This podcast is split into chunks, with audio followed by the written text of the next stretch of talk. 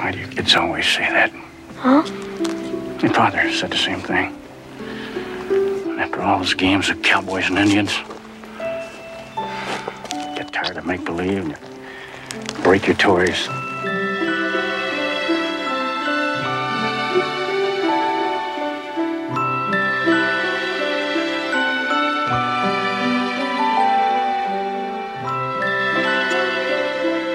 Hello, everyone. Jim Laczkowski here with a very brief preamble since originally this was going to be a Patreon exclusive, but you know, this is a very special film for me.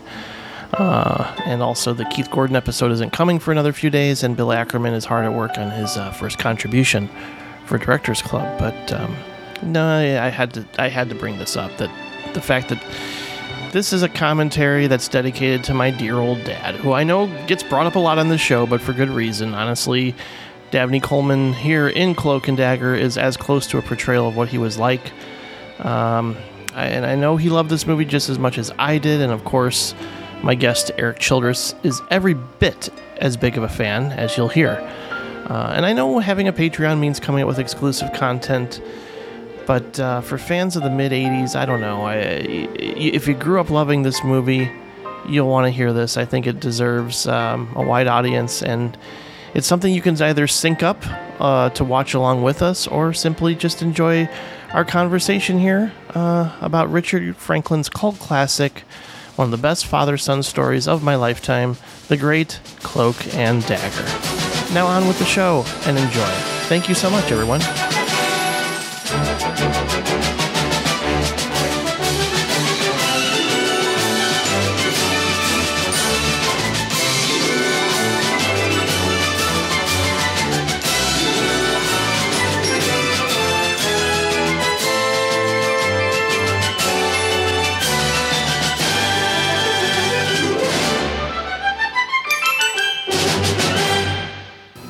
His game is make believe. Their game is murder, spying, and sabotage.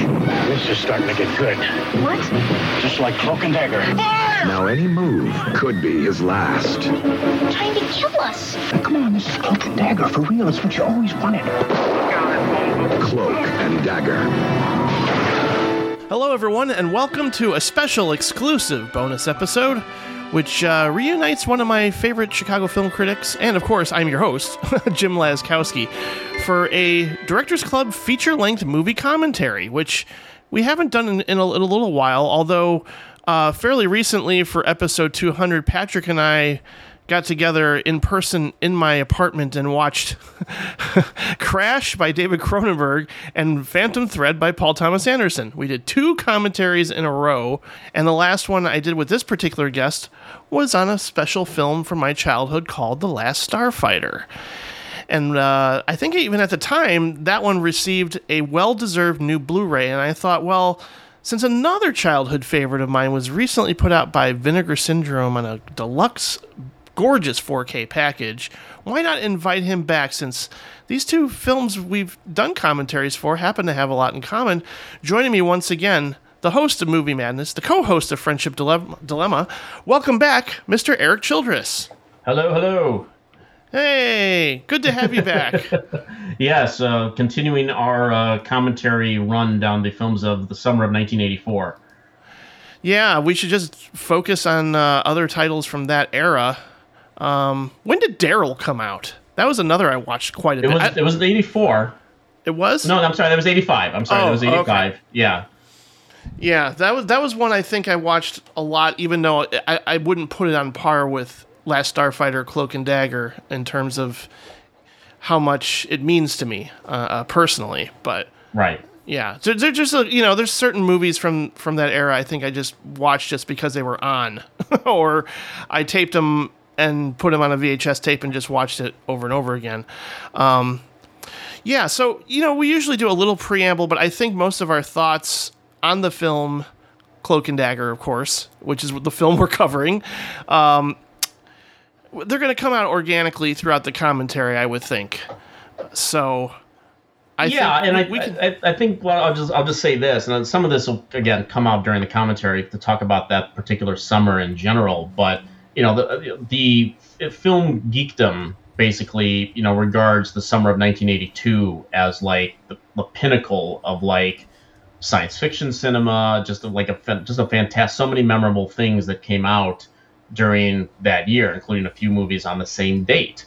And uh, but i would you know i would say that you know i wouldn't necessarily put it down for a, a full showdown because i think 1982 would probably still win but 1984 that summer uh, I think has to be just as important and just as memorable for so many of us that regard 82 in the in the same mm-hmm. breath because there's there's a lot of stuff that came out during 1984 and that summer was a summer of movies for me certainly. Yeah, yeah I, I certainly have memories of seeing Ghostbusters and Gremlins in the theater, mm-hmm. and this the, yeah this I always sort of cite Back to the Future 1985 as being the epiphany, the big moment in my life where I said, "Okay, I'm just I'm in, officially in love with movies." Uh, hmm. But I don't know. When I think back, I, obviously th- this summer definitely made an impression. I will say, I don't know. I don't think I saw Cloak and Dagger or The Last Starfighter in the theater when they officially came out. It was one of those things where uh, I saw them later on cable, or uh, my my my sweet aunt managed to get I don't even know how, but like a like bootleg copies on a VHS tape and gave it to me on my birthday. Of I believe it was Ghostbusters and Cloak and Dagger, or it might have been Last Starfighter and Cloak and Dagger. Like I I just have these vivid memories of oh my god, I got I own these now, and I don't even know how hmm. she did it at the time. But yeah, I yeah. Uh, I did not. I did not see either of these movies in the theater either, which right. is not for lack of effort. Um, I think I might. I might have even mentioned it during the, our last Starfighter commentary about the trouble that I had seeing that movie that summer. I'm gonna. I'm gonna bring it up here during the commentary too, because it actually, funny enough, there's a strange one of those weird little geeky connections to a piece of this history that I have personally uh, that probably will interest you and me and nobody else. But um, but I'm going to bring it up anyway. But um, I, I, mean, I, I Cloak and Dagger, seeing that movie for the first time, which I did not see in a theater, is one of my favorite stories. And, as far as like like the, opp- the getting the opportunity to see that movie, um, I mean, I could tell it during the commentary, but I can just tell it right here really quick. This is probably probably better for those who don't want to hear me ram- ramble on about it. But it was there was a sleepover.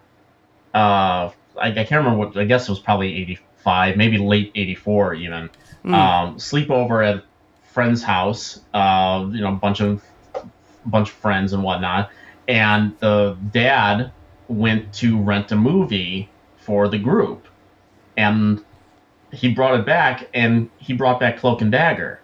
And I almost lost my mind. I'm like, this is the greatest sleepover I've ever been to in my life because I so wanted to see Cloak and Dagger, obviously for who was starring in it, and the previews made it look pretty cool. And uh, I so wanted to see this movie. And here, just I, I didn't like, I didn't even know it was on video. Right. At the moment. So just like he brings home Cloak and Dagger, and we watched it that night. I'm like, this is one of the greatest things I've ever seen uh, I was nine, probably nine years old, nine to ten years old at the time, and uh, and we'll talk about how how this movie is aged in some respect, but that's okay. yeah. Um, it. I am meeting with my aunt next week, and I'm going to ask her if she has memories of how she acquired a copy of it because it mm. was a bootleg of sorts. Um, and I mean, I know people were we're probably dubbing tapes at this point, right? You know, oh, um, I, I, you know, that's a story for another time. That I actually had someone in my very class whose quote unquote uncle uh, had a bunch of bootleg tapes, like Return of the Jedi and A Christmas Story. That was how I found out Christmas Story the first time was on a hmm. bootleg VHS tape. Actually, a very good one. Not, I mean, it's, I think the, it might have been a, a dub that one but there was other ones where it's clear not just a dub. Like Jedi was not a dub. Uh, but I don't remember. I don't remember Cloak and Dagger being one of them. That's not how I saw that. Yeah, it was it was pretty surreal um, going back and watching it, especially on this pristine 4K that Vinegar Syndrome. Uh, mm-hmm. Geez, mad kudos, man, all around for that package. It's just the package itself is about as good as the movie. Yeah. Mean, when, I, when when I open that package up, and it has a similar, it's a, it's a bulky package and a similar design to what they did with the Beastmaster 4K, the way you open it and whatnot. And when I opened the Cloak and Dagger 4K, and I was greeted with the inside packaging that was designed after an Atari 5200 case, I almost I almost lost my mind. Right. I'm like this this is absolutely amazing. This the the, the detail. Uh, I mean, it's not quite Atari 5200. It's a little you know rights and all that kind of stuff, but it's the same design. Exactly. And even has yeah. a little a little uh, price tag on it uh, which at first I thought said venture on it. And if it was said venture on it uh, for us Chicagoans and whatnot, that that would have been, I mean, the greatest Blu-ray re- Blu-ray release of the year.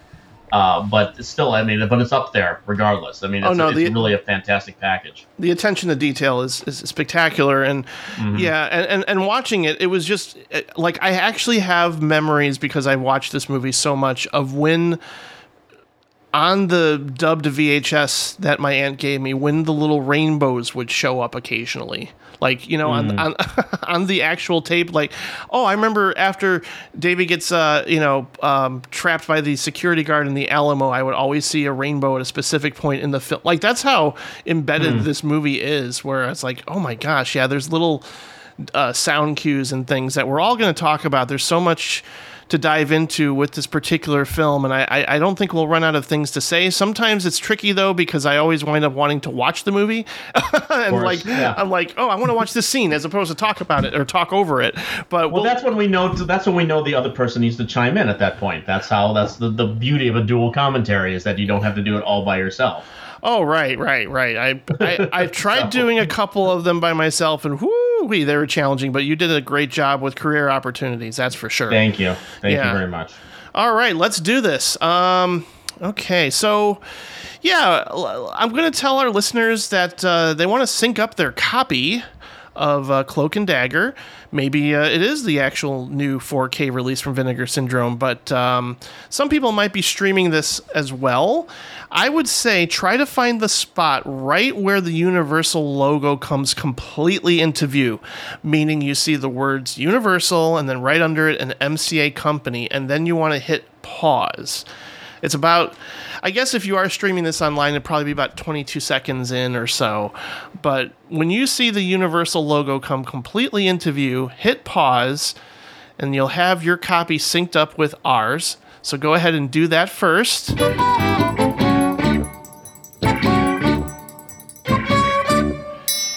All right, welcome back. You did it. you synced up your copy, and now we're both going to do a countdown. Well, I'm going to do the countdown, and then uh, Eric and I are both going to hit play, and we're going to watch Richard Franklin's Cloak and Dagger. All right, here we go. Three, two, one, play. All righty.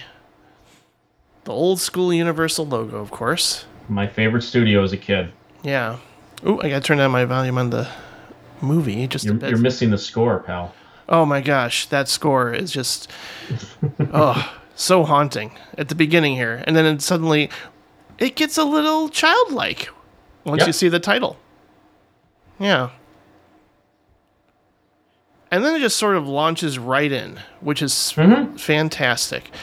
Yeah, so th- like I said, this is a movie for me that I think I've memorized everything about, every sound, uh, certain Foley drops, score cues. Um, you know, and, and, I know we talked about how The Last Starfighter was more like my Star Wars since I had seen that first. Uh, I probably had seen this maybe around the si- same time as I first saw E.T. Because mm-hmm. uh, you, you, you definitely saw E.T. in the theater, right? when it first times. came out. Yeah, yeah, that's yeah, what I thought. Three it times. Took, it mm-hmm. took me a while to get to it. I actually saw it as a double feature with um, "Follow That Bird" in 1985. I remember. I remember that double feature existing. Yes, isn't that weird? It's a weird mm-hmm. double feature, but no, it worked for me. Um, I identified m- deeply with this movie because I had just gotten into video games, and I'm not a, much of a gamer now, especially. But back then, I really loved playing Atari and my dad's computer games and all that stuff. And I happened to have a girl.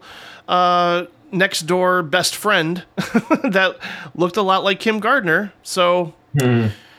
it's just a little weird how this movie kind of reflect my own childhood to some degree. If I should just mention right there, we just saw the credit music composed by Brian May. Yes, it's not the same Brian May Well, I- from Queen. No, yeah, when, well, it took me a few years to realize that. When I first saw that credit at the sleepover where I first saw this movie, I thought that was amazing because I knew who the members of Queen were at that Right. point because they were my favorite band. And I'm like, oh my God, I didn't know the guy from Queen did the score for this movie. This is awesome. And of course, Yeah. it's not. It's an Australian composer named Brian May who's also done some of the George Miller stuff. And right away, very cool. Absolutely. Uh, Ingenuity. Dab, Dabney Coleman as James Bond, essentially. hmm Which is a weird thing to see. I mean, war, war games and war games will come up a number of times during this commentary, but you know, other than war games, you know, my general impression of Dabney Coleman was obviously in comedy. Everything Mhm. that I'd seen of him up to that point, you know, it was Nine to Five, Modern Problems, and Tootsie Yep. you know so like seeing him in war games in this as and he you know he does a lot of uh, light comedy in this one as well but it's just it, it just it was always cool to see an actor not I don't want to say out of their comfort zone but just out of you know just doing something different as a kid when you're discovering what acting is and what directing is and all these kind of things and it was, I don't know it was just it was just cool to see him in a role like this and play a tough guy Yeah. No, I, I completely agree. And and earlier he was actually whistling the score, which I always thought was cute. Love that. Well, that's Yep. yeah. Well, that's establishing right away in a John Williams kind of way that Jack Flack has his own theme music. yes. Very, I'm gonna, very, I'm gonna get you, sucker. for sure, for sure. This is a wonderful sequence here too. And completely from a child's point of view in terms of how it plays out, you know. Yeah. I wouldn't even say Davey's a child. He's uh 11, I believe, or 12. I think. Oh, I would say he's 10, 11. yeah. I, I, I always kind of picture him as a 10 year old. Uh, I, I always, I, you know, Henry Thomas to me was my age when I saw these movies. right. So, that, I mean, that's that's how I viewed him. I think he was a few, a, a couple years older than I was. But the characters he played were always my age because that Mhm. was who I was identifying with. Uh, so, yeah. And, and it's just, it's just, you know, it's this is this is a PG rated movie. It's it gets pretty dark. Um, Screenplay by Tom Holland, of course, mhm. who uh, would later go on to do Fright Night, another movie where uh, you know a teenager essentially is trying to convince people, hey, uh, something weird's going on with this neighbor. yeah. but yeah, now we jump and clearly it's like playing like a Dungeons and Dragons version of Cloak and Dagger there. Yeah. Henry Thomas finally getting to play one of these games that he didn't get to play in ET. Oh yeah. And then we will and we'll see later that he doesn't get to play Dungeons and Dragons anymore either. Yeah. But I think actually Tom Holland built a lot of the characterization of Davy around Henry Thomas, uh, like, you know, just sort of shadowing him and seeing how he plays and what he's into. Like some of the games, like Dungeons and Dragons, Henry Thomas was actually playing at the time. And it's such a great. I mean, it, it, it's the you know when we when we were younger, and a lot of these movies, which we'll talk about this period that these movies were being released, all these movies that were geared towards kids and then the kid protagonist basically, mm-hmm. and the character of Davy Osborne. It, it felt like me, like I was the guy that would go around with the you know a gun in my hand, and going on adventures and making the sound effects Oh, and yeah. stuff, which we'll see him do so often through this, and it's just like I'm, I'm, it's like I'm watching myself on screen. Yeah, and it- it's it's and again a movie about lost innocence later on in the film. Like it gets really dark. Yeah, like Oh, you yeah. mentioned, and it, yeah, it made me a little sad watching it as an adult now because like oh yeah, I'm not this. I'm not the. I'm not a kid anymore. Clearly, uh, if you look at a poster up there, you can see ET right there. Mm-hmm. Yep, Um, it's a Japanese poster. That's the part of the game, the the Atari, you know, which is essentially this this movie came out right around the time of what, what's often known as the, the, the video game crash, because not the Cronenberg um, the, that would have really sunk the Atari 2600. no kidding.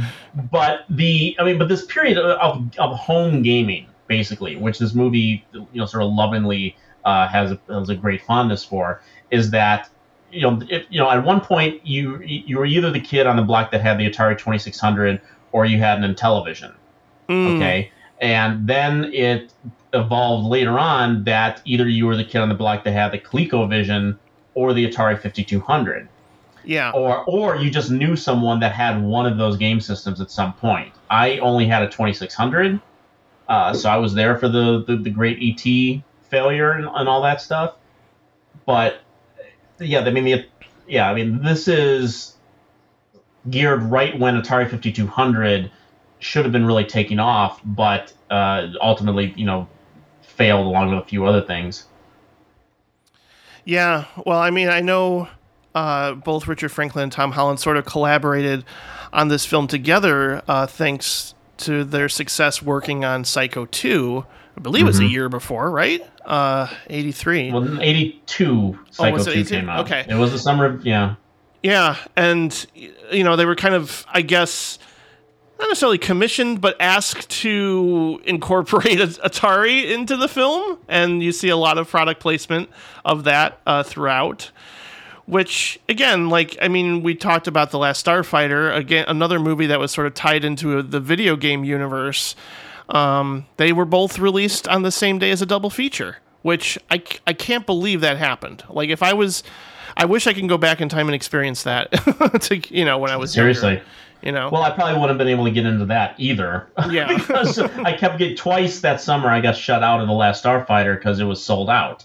Mm-hmm. Um, and I'll, I'll, I'll get to that story in a bit too. But yeah, I mean, and then people, you know, when we when we see the Cloak and Dagger game, we'll talk a little bit more about that and how that it was supposed to be this big tie-in for this movie, and that sure. ultimately didn't come out. Um, no, but was, I do remember playing the actual arcade version of it at uh, at an arcade. You're luck- lucky for you. I never got to experience that. It wasn't there very long. I remember yeah, that. Right. Was it called Cloak and Dagger or was it called Agent X? I'm pretty sure it was called Cloak and Dagger, but okay. I'm again memory. You know how that how that can be. It might be fuzzy, but well, that's funny. We're going to hear Coleman as Jack Flack here in a moment, uh, which is now when you when you know the story of that game that it was originally being designed. It was it was a game called Agent X. Right. And when they eventually found out that it had something in common with this, they eventually you know changed to Cloak and Dagger. But then Coleman in the movie then says like they used to refer back when I was referred to as Agent X, which is it's a it's a shout out to a, an in joke that doesn't really exist. yeah. You know. I, I just can't believe how blasé the security guard is towards this kid carrying a fake gun. But these were very different times, people. Very different times. We, we could carry, yeah, a, a, a, fake cap gun around wherever we wanted to, basically. Cap guns, water pistols. Um, I mean, most water pistols. I mean, if the ones you would normally have, at least were colorful. You know, they're blue, they're red, and you could see that there was water in them. But like, he's got a gun that looks like a gun, and well, there's a real one. Yep. Uh, Tim Rossovich is one of the heavies there. Former football player. Mm-hmm. Turns into the Hulk, which we'll see a little later on. uh, and it's interesting. Maybe have you can comment on this too. That we saw there as they as they're beginning this adventure, we see the words on uh, Morris's computer where it says "Game Start, Game Start," mm. and there are people that you know have the i mean i think it's there for for a reason that you're almost meant to think that this is the real game okay? But people have also put forth the theory that none of this actually happens that it's actually within all in Davy's, mind. mind. oh no we're you gonna know, go down fight club territory. Well, uh, yeah, jack flack doesn't exist. It's a part of his it is a he is gonna, a part of his imagination obviously. Yeah well, well i'll definitely get into that later too but the uh, but it also it reminds me of like the of Total Recall that you the, the you know that moment where he goes into the recall thing hmm. and you see him go under and whatnot, and he's you know the the, the vision of Rachel Ticotin is on the screen. Right. Is everything after that happens something is just the the implant in his mind or not? Uh, I think it's with Total Recall, it's a little more pronounced. I think that you could make that comparison. I think here it's a a lot more of a stretch. Uh, but I'm just you know I go this all this all happens as far as I'm concerned. Well, a lot of people point out some of the implausibilities that occur, and I'm not going to argue those. uh, yeah, I mean, I I guess you can blame nostalgia and certain and a certain love for this movie as a whole that I can't necessarily objectively criticize some of the choices or some of the things that take place. I really just completely like separate the critic in me in mm-hmm. this movie you know and that happens for certain titles from the past i mean i could see why people had the criticisms that they do but i just they don't register for me and we'll talk Well, about worth- some of them Yeah, they're worth discussing. Oh, absolutely oh Absolutely. yeah no definitely Jack Flack.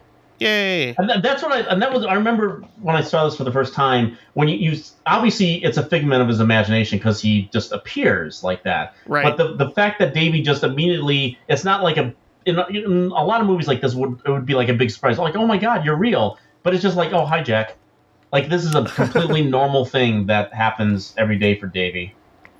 Yeah. I wonder if just that that's just his way to deal with a stressful situation, you know, to like it's maybe his conscience, you can think of that too, like a manifestation of just his inner thoughts in a way. But um, Yeah. you know, it's I I can't specifically say I had an imaginary friend, but I would talk to myself. you know, um, maybe not outright in public sometimes, but this is this is a clear indication that Richard Franklin is a Hitchcock guy. Clearly, You know, he's his sort of self works. Yeah. he self-proclaimed that really like I, you know i was just a student of hitchcock's films i just watched them all the time uh, rear window homage which i believe the source material was uh, from a book called the boy who cried murder and that was actually adapted into a film called the window which i finally watched for the first time and i was like oh that's good but it's no cloak and dagger Right. and this person happens to be the candy man from Willy Wonka and the Chocolate Factory, the owner of the candy store. And I didn't know that until I recently looked up uh, some trivia, and I was like, "What?" Because that's another movie I watched many, many times as a kid. But I think he's uncredited. Like if you go on IMDb, you don't see his uh, his credit, his name In this or in, in Willy Wonka? Um, in this. Oh, Such a okay. small this role. this is amazing right here. yeah. Again, you there's you there's no reason you need that shot, Right. and that's why it's awesome. Yep. Like you don't have to go to that lengths to show that he just fell down the entire stairwell. Yeah, I I, I read so many um, accounts of people who saw this as a kid and like I was traumatized. There were so many things in this movie that freaked me out, and that's Mm-hmm. There's definitely one of them. fuel in this. Oh yeah, no, definitely. Um, now, if you want to play up the this is all in Davy's imagination thing, this is obviously one of those moments because How did they clear up that body so fast? not only did they clear up the body, but there's no blood anywhere. Like they did a pretty fabulous job here. Yeah, because that was like in thirty seconds. All that happened. You know, it's just Yeah.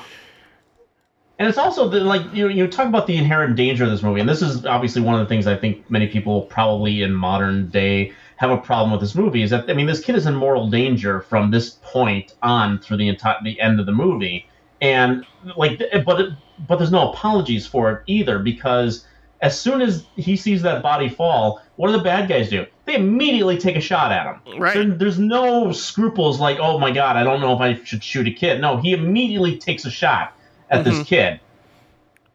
And poor Davy, how could he not be traumatized? How many years of therapy is he going to need after all these events? Well, when we get to when we introduce his father in a moment, I'll talk to maybe a little bit more about Henry Thomas's trauma um, in the movies that he was making at this time. No kidding.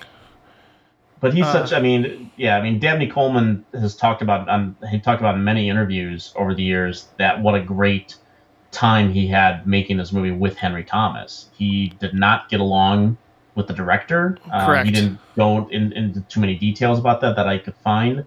But he always praised Henry Thomas. He always had a smile on his face when he talked about him. He said he was absolutely professional. Uh, that he would uh, actually like go off uh, screen, or maybe that was Franklin that maybe that said that, but like he would just learn his lines like right before they'd go to camera, hmm. and he would just come back and then immediately do the lines. Oh man, yeah, one of the all-time great child actors, without a doubt, mm-hmm. in every way. Yeah, and so identifiable. It's like I just immediately gravitated towards him when I was younger and just went, "Oh, that's that's that's me. I wore those striped shirts and I had a little red backpack." and my dad was a lot like Dabney Coleman, including the mustache. Nice. Here's RoboCop's commander sending Davy home. Yeah, and I also thought of uh, he plays the cook in Miracle Mile. I just uh, that's right. That's I, right. Yes. I, that's another movie. Uh, yeah, that I you know when I first rented it with my dad, we were like, okay, we're traumatized by watching Miracle Mile, mm-hmm. but uh, we're grateful to have seen it. And again, this is another. I mean, the, the, opening of that door, and you don't quite, you don't immediately see Dabney's face. It's a wonderful reveal because it allows the audience to then process the whole imagination aspect of Jack Flack that it's not that his dad looks like Jack Flack, it's that Jack Flack looks like his dad. Right. And it's such a you, you put that together in your own mind and either you surmise that this is the guy that you want your dad to be and I think that's a little too simplistic. I think this is the manifestation of like his dad is his hero. Mm-hmm. He just doesn't quite know it yet. Yeah. Uh, and because and it's, it's the authority figure in his life. And you know, I mean, who would it be? It'd be him or Morris. It's either Dabney Coleman or Bill Forsythe, basically. And uh, Dabney Coleman looks better in a that jacket. yeah, and this is where we learn about um, the fact that Davy lost his mother, and mm-hmm. you know they're going through a lot. Uh, yeah, it's it's it's clear that Damien probably does need to be in therapy, but I, I think uh, his way of coping is by playing video games or escaping or yeah, spending time Making with uh, yeah with his with his uh, best friend and and doing little adventures like that. I mean, yeah. I think I think Davy's games are not a, a way to avoid his problems. Maybe that's kind of how his dad sees it a little bit, but they are tools that he's using to work through you know his trauma or his or whatever he's experiencing as a, as a kid you know? I think once again it makes me correlate like those types of coping strategies as not being bad you know? I think he's no, having because, fun. because everyone processes grief their own way and right. i think that I, I, think sometimes when you try to over over prescribe what someone is going through i mean you're going to hear his dad make several mentions about going to see this doctor and whether that's that's directly connected to the fact that he's talking to an imaginary friend or not uh, is not specifically spelled out. But but you're right. I mean, you you want to lose yourself. That's one way of coping with grief is just losing yourself in fantasy or work or whatever you know whatever age you might be. And you know he doesn't have a job obviously, so he loses it in fantasy. Kind of like we do with we're watching movies. Absolutely we're not avoiding reality. We're using them to work through our own issues or to empathize with others or yeah. to try to understand this messed up world we're living in. and here's another again, the, you you watch the scene and I've seen people make commentary that there's there's this real distance between father and son, but look at the shot right mm, here. Yeah. Uh, I mean, there's you know with any you know parental son or child relationship there's going to be some distance and people don't know how to deal with certain things and whatnot but he you know his dad's working through this. He's not some tyrant. He's not someone who doesn't necessarily understand his son. He's he, he, they're both going through this together and there are a few moments here where yeah he doesn't believe him but what parent is going to necessarily believe that armed killers are chasing you through san antonio? I mean right. come on so, well, especially since he's had the tendency to immerse himself in the world of games before, you know, and just mm-hmm. like, of course, he's going to try to, you know, recreate those scenarios in in, Yeah. in in different ways. And, he, and here we get to see the actual game, although the cartridge itself doesn't exist in in real Nope. in, in reality. This is the stand-up arcade game that was wired into a, a screen. So Mm-hmm. there's like a separation. Like there's clever editing going on here. Oh yeah. And always, and always, I was always upset. I never got to play this game Right. because it seemed like you know at the time, and this is 1984. Uh, compared to some of the games that I was playing on the Atari 2600, this looked like revolutionary stuff. Oh, I know. I know. And I I'm I'm still amazed that I got to play it a couple of times, but I wanted to play it at home on a cartridge Mm-hmm. because I saw this movie. I was like, "Oh, I should be able to, right? Isn't it out there?" And no, it's not.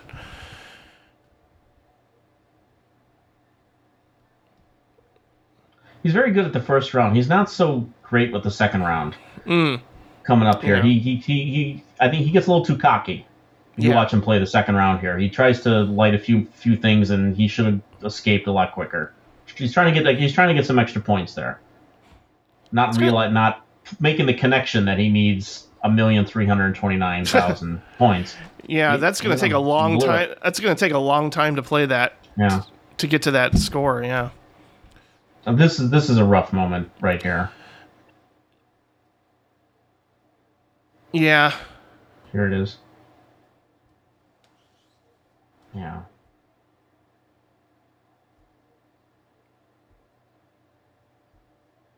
But I think every child has those moments of like I don't know, just separating separating themselves from their parents and just not capable of that kind of mm-hmm.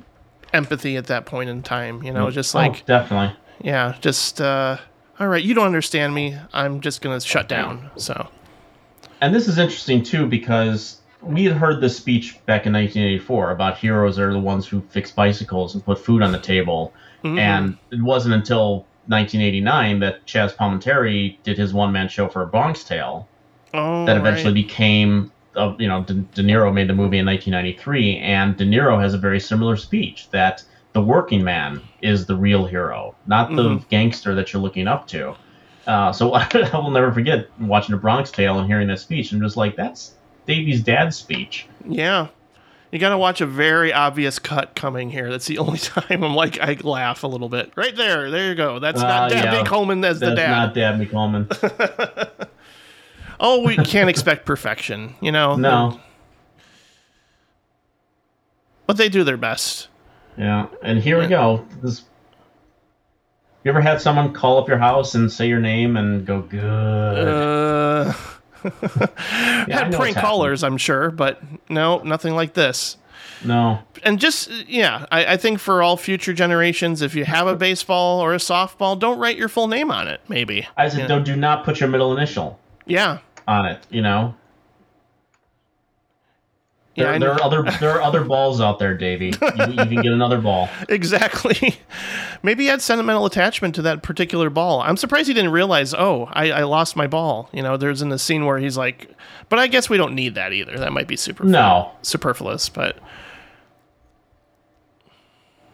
considering what he was going through at the time, I don't Yeah, think the ball that's true. was his top part. See, now, now here again, oh yeah, we had I those mean- moments when you had a bad dream or something. Yeah, I, st- I still. I still did that. Of Yep. course. hmm And again, it's it, it's another you know if the dad was a just a dick, he might say like go sleep in your own room, you little shit.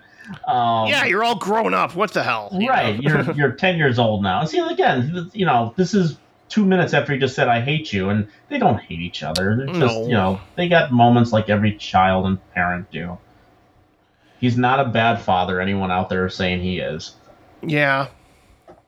But it is interesting, you know, what you're watching this movie, and something I always thought about is, you know, both uh, Davy and Kim live in this complex here, which is clearly why they're they're friends. It's a big part of it. But they're you know they're basically both latchkey.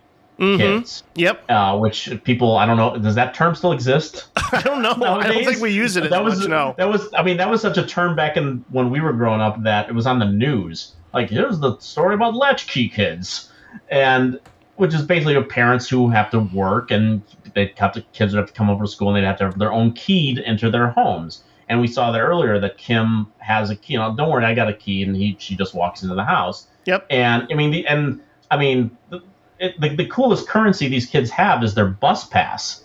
They can go anywhere. it's amazing that the, that we're at a, a place in 1984. It shows you what a different time it was. You're not going to let nowadays 10 year olds run around with here's a bus pass, kid. Go wherever the hell you want. No kidding. I know. I think that's what made it a little bit more melancholy watching it now in this time. Just like knowing, like, oh yeah, you know, I think it's because of all the shit going on in the world and the school shootings and everything. I just Yeah. go, yeah, I'm- feeling that um, again that that that word nostalgia for a different time when. Yeah, I could just go anywhere.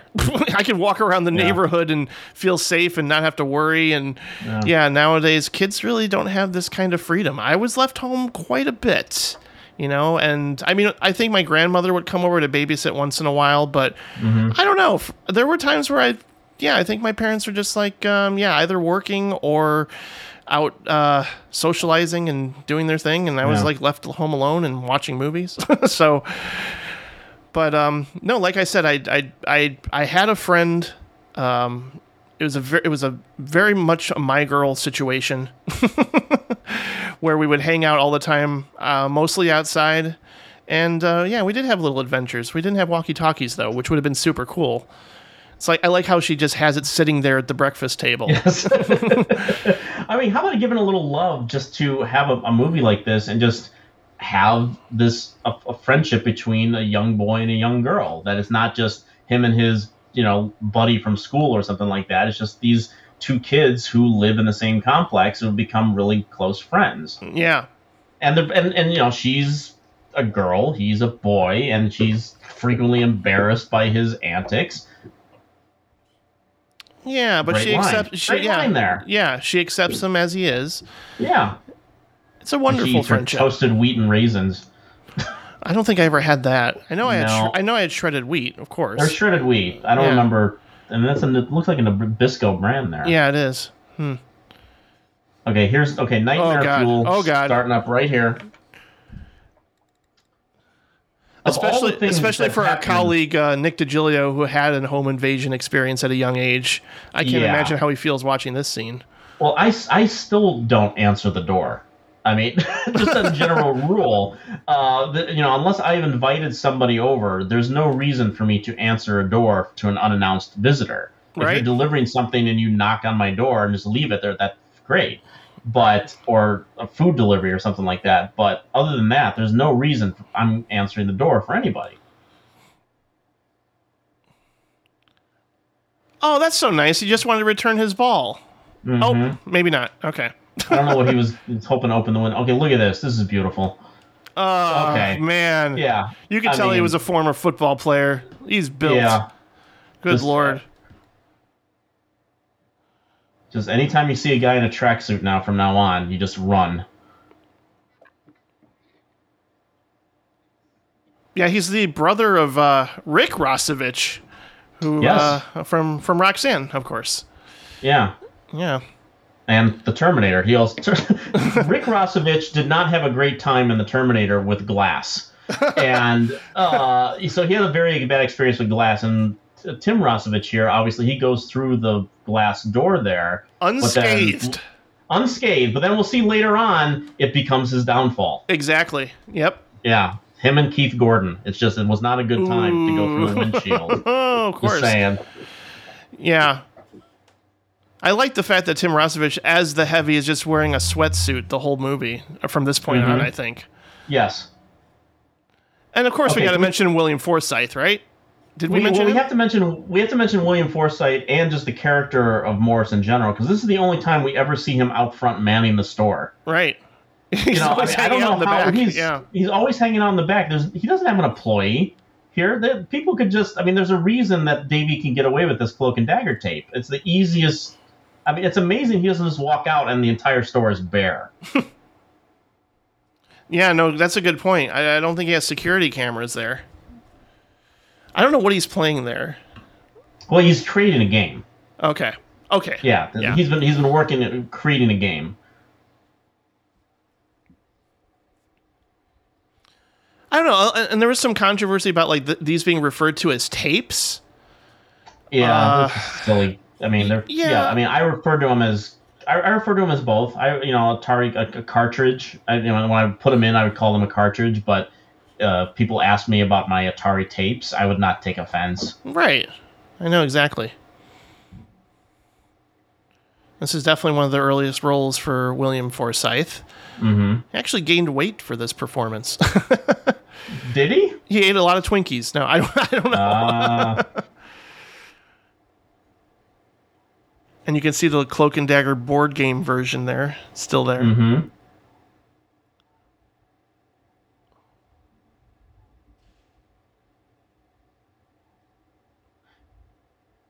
And you know the Atari, you know, people are just like, "Oh, it's a, just a, a advertisement for Atari products and whatnot." And yeah, sure, but there are many shots of ColecoVision outside the store, so it's not that blatant. But he only has an Atari 5200 connected to his back room, where he not doing any work whatsoever.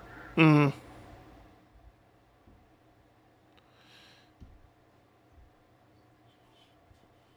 There's a a little A- ADR moment too. there. There's Mhm. weird. I always thought that was weird, even when I was a kid. Like, you hear him say no, but his mouth doesn't say the word no at that moment. I think it was my Mm-hmm. Yeah. first realization. Like, oh yeah, they probably watch him, he grabs hundred thousand points right off the bat. Boom! right? I mean, he's he's, almost there. he's a savant. he, He's- he knows exactly yeah, what he's, doing. Right? Yeah. Well, he skipped levels to where the higher points values are. Yeah. Now, when you see the Atari 5200 games here, we'll talk about that in a second. But you count how many of them you actually played at arcades. I know one of them is Tempest. I definitely Mm-hmm. played that. Uh, no, I, I have more memories of like your really basic 2600 games. Yeah. You know, I mean, certainly your missile command. Like, there's there's an arcade not too far from where I live now that I got to go in there sometime just so I can play Space Invaders and a bunch of old school stuff that they have there. It's a bar arcade, but yeah, Well, I talked about on another friend's podcast recently the whole idea that uh, you know Xbox and every, you know everything that's so pronounced right now, and I have which I have, but I go on there and I buy old Atari Twenty Six Hundred packets, sure. you know, and just to play those again. yeah, a lot of modern games are way too complicated for me. Yeah, Defender, I definitely Kangaroo. played. I played Ms. Pac-Man and Defender, like the really basic ones. I never got Yeah. too too deep into it. Pengo is the Penguin game. Ah, oh yeah, Yeah, Kangaroo. Galaxian. Oh yeah, definitely played Battlezone Galaxian. is a tank game.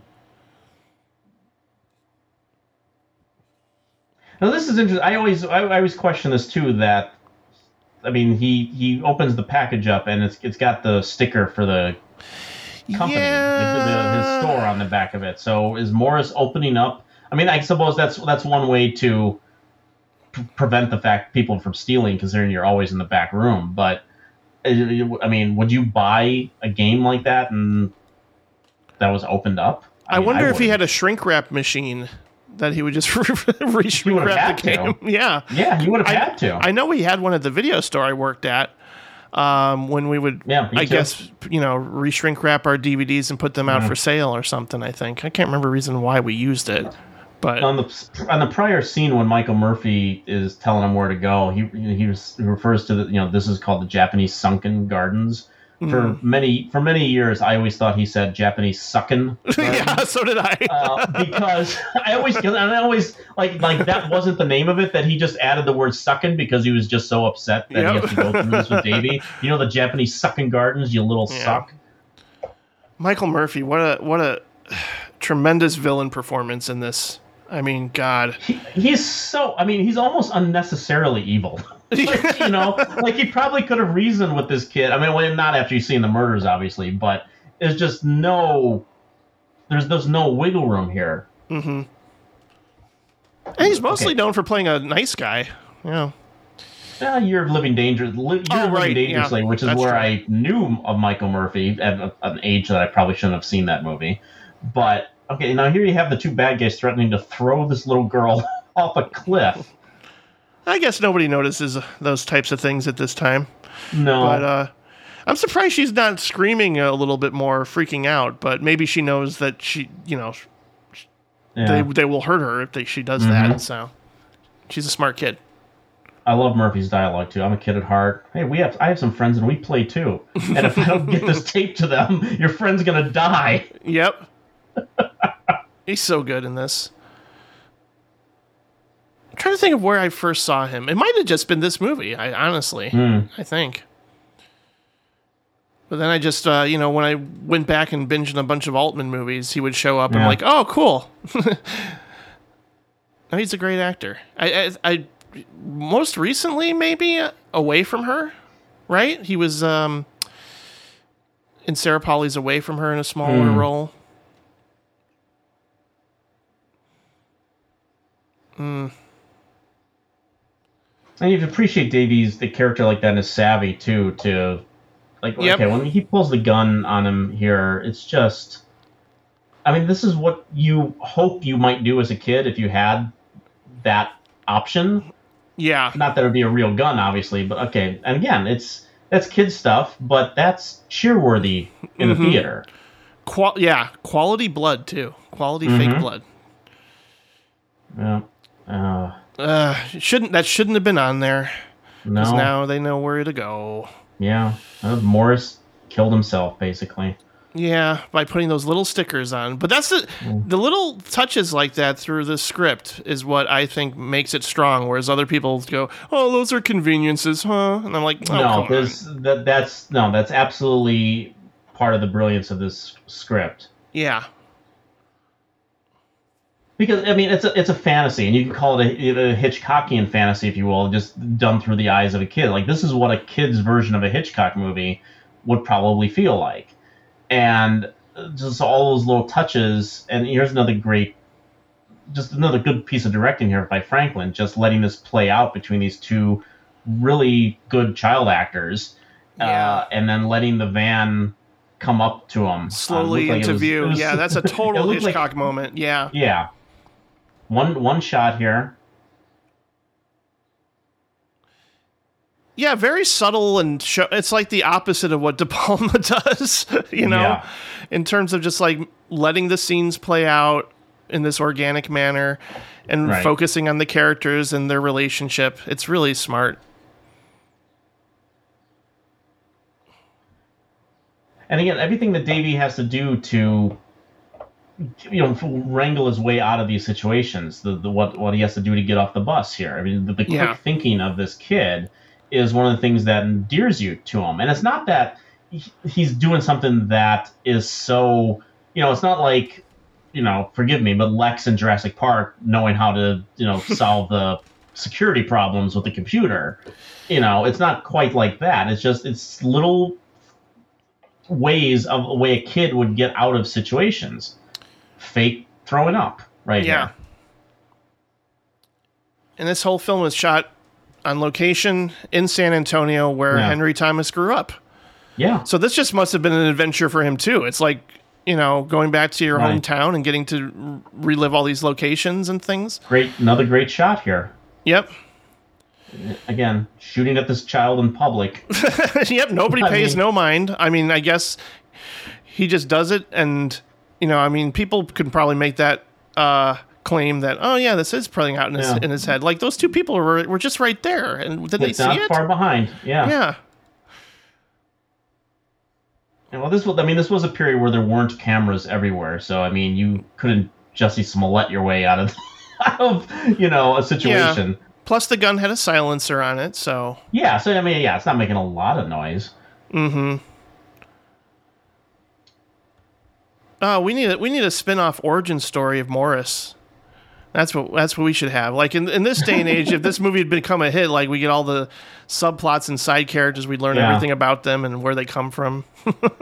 Like he would be like the guy. Like there's probably like other adventures, other game tapes and stuff like that, and other video game like detective stories that he would be the Q sort of thing. He'd, they'd be the guy that you'd have to keep bringing stuff to, and this would be his final moment, of course. Yep. And again, this is all this is all MacGuffin material. It doesn't necessarily matter what's on here, but you see the words "invisible bomber," you go, "This is important." Yeah. Um, a stealth bomber that would actually, yeah, be uh, come into fruition in reality. Uh, Yeah. Later, later on, this was a time of espionage and Cold War scares too. You know, so yeah. you know it's smart of them to sort of just incorporate that into this kids movie, and maybe that's why even my my aunt and my dad like this movie. You know, it's it, it appealed to them as adults. Like they actually really because they weren't cinephiles the way I slowly became one, and yet this film, for some reason, they always went. That is that is as good as it gets when it comes to a child film, or you know, a film that's made for kids that I can actually enjoy and be entertained by. I was wondering if you could, this, this poor schmuck, um, if you could, if somehow you could creatively edit War Games and this movie together, so it's actually all one movie, and that way you'd have Dabney Coleman playing three roles, like it was Strangelove, Whoa, uh, and so you have the the nuclear capabilities, and if McKittrick, maybe McKittrick and Davy's father is actually the same person, and given what McKittrick has gone through with David Lightman, that's a reason why he doesn't want his actual son playing these war games. oh man, you're gonna be you're gonna publish some fan fiction, aren't you? Who says I haven't? oh, yeah, I want to I want to see that. well, nowadays everything becomes its own universe. You know, Of course. everything is This is tied the- together. yes, but you know the Dabney Coleman cinematic universe is something that needs to be. Oh, sure, sure. Yeah. You gotta put you gotta throw in short time. Of course. Yep. Killer car chase in that film that we talked about. Um, yeah, of course. When I visited San Antonio with my mom, we did this, and all I could think about was Cloak and Dagger, and I was like, "Am I going to run into a, a creepy elderly couple on the on the boat ride?" I wonder. Was it the exact same location, the river and the tour? I think so. As far as Did I can have- remember. was it was- Al your tour guide? Nope. No, it wasn't Al. No, it wasn't, unfortunately. Nobody yelled that the boat was on fire, thankfully, and the way people jump ship, we'll get to that. Um, yeah. See again, team teamwork here on part of the bad guys. You get in line, I'll go get the tickets. Mm-hmm. And here's this uh, this poor guy and his wife, just fighting the entire time. Again, see this is this feels like a De Palma sequence because you Yeah. have all of these, you know, and, and Hitchcock obviously too, where you have all these random characters that you don't think are going to be significant and end up steering the direction of the entire scene. Right. But it's not all one shot where the camera's Right. like sort of, you know, a part of the whole thing. It's just called Mm-hmm. attention to it. But Here, here's our tour guide Al, by the way. mm-hmm.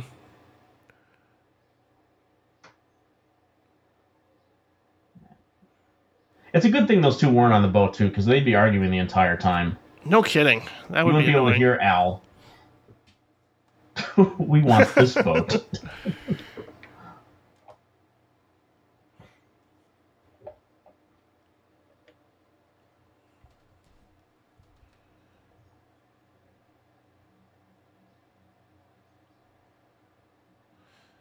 Yeah, this is definitely set up like a De Palma sequence. You're absolutely right. Mm-hmm. Like, there's little attention to detail here where it's like, oh, is the boat going to start? Oh, no, these people are going to leave, and what does that Yeah. mean? It's like, yeah, Again, it's very it's very nightmarish. I mean, Mhm. I, I understand. As a kid, I had seen some Hitchcock, and you know, but watching this, you're you're you are the kid. Like it's it's one thing to watch Jimmy Stewart. It's another thing to watch Henry Thomas, who's Yeah. you know around your age, be put in this situation. And I mean, any anytime there's Al, um, the yeah, again, they're going to The to knife. knife this Mhm. child on a public boat. Which is something you could do in the 80s, apparently. yeah. You could smuggle it on there for sure. Mm-hmm.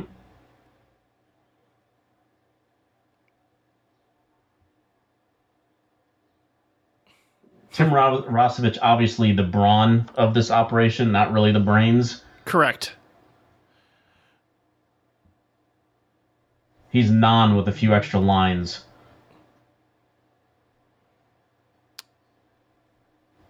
Uh, poor Al.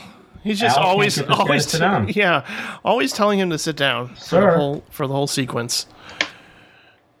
I always remember that again that the when I first saw this movie at the sleepover in 84, 85, and friends of mine were just like, "Look at this look that Henry Thomas is giving him." Like, what? I Yeah. mean, just a wonderful, like, I'm not taking any crap, you know. Yeah, I'm, I'm, but he's also like, I'm, I'm actually. You can see, sense a little fear in him. Of course, he's, Oh, yeah. he's really good at Oh, conveying he's that. definitely. Oh, that smile. Ugh. hmm And we are about to get an introduction to a very memorable couple who were married in real mm-hmm. life. Speaking of Psycho, Yeah, no kidding. yeah, the, the the Psycho connections in this movie actually run quite deep, considering you have Jeanette Nolan and John McIntire here, who are both in Psycho. Richard Franklin and Tom Holland worked together on Psycho 2. And who would play Norman Bates in Psycho 4, Jim? But Henry Thomas, of course, That's correct. Shot by or directed by Mick Garris, if I'm not mistaken, right? Mm-hmm. Yeah, wasn't bad. I think it was like a made-for-cable thing, wasn't it? Psycho Four. It, it would, yeah, it was a Showtime movie. Oh, Showtime. Okay, yeah. Yeah. Yeah, it wasn't bad. Wasn't bad. I think I like all the cycle or cycle psycho sequels.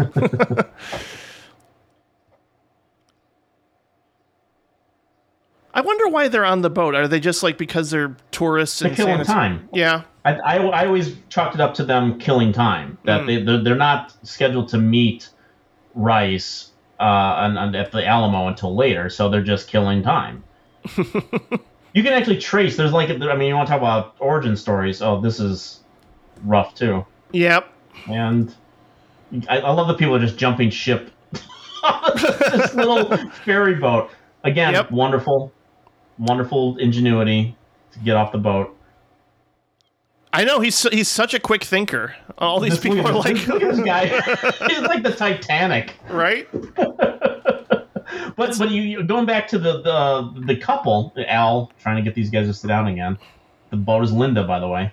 Um, the, the- Mm-hmm. I would be mean, so the- mad at them for yelling fire. You know, like.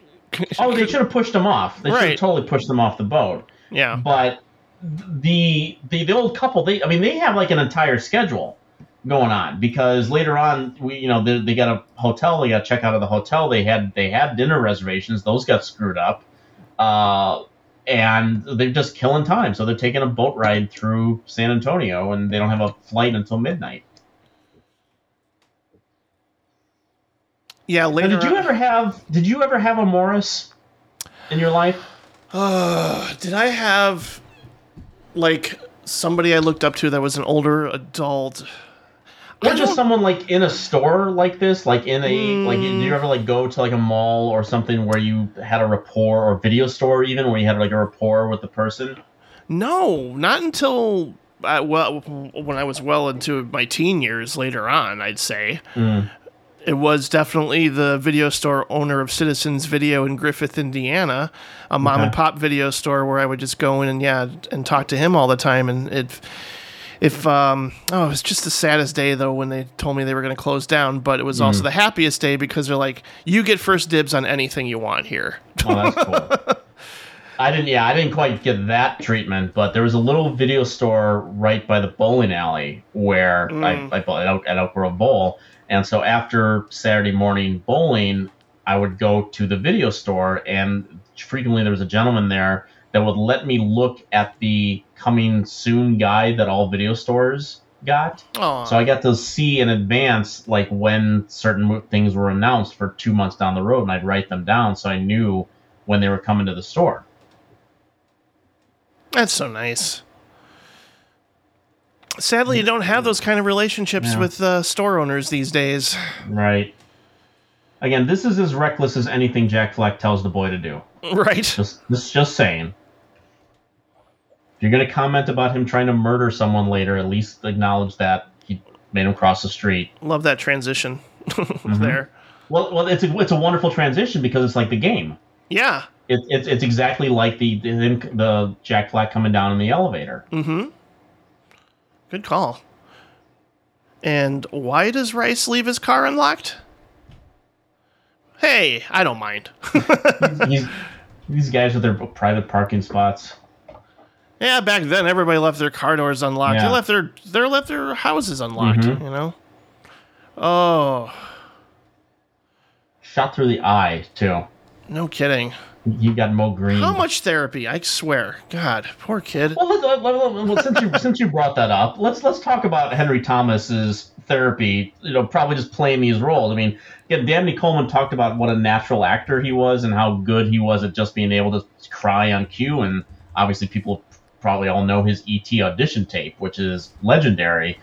But I mean, considering, okay, ET, his dad has left him, right? Yep. Okay, so and then then his best he gets a best friend and an alien, and then he leaves. Okay, so there's that.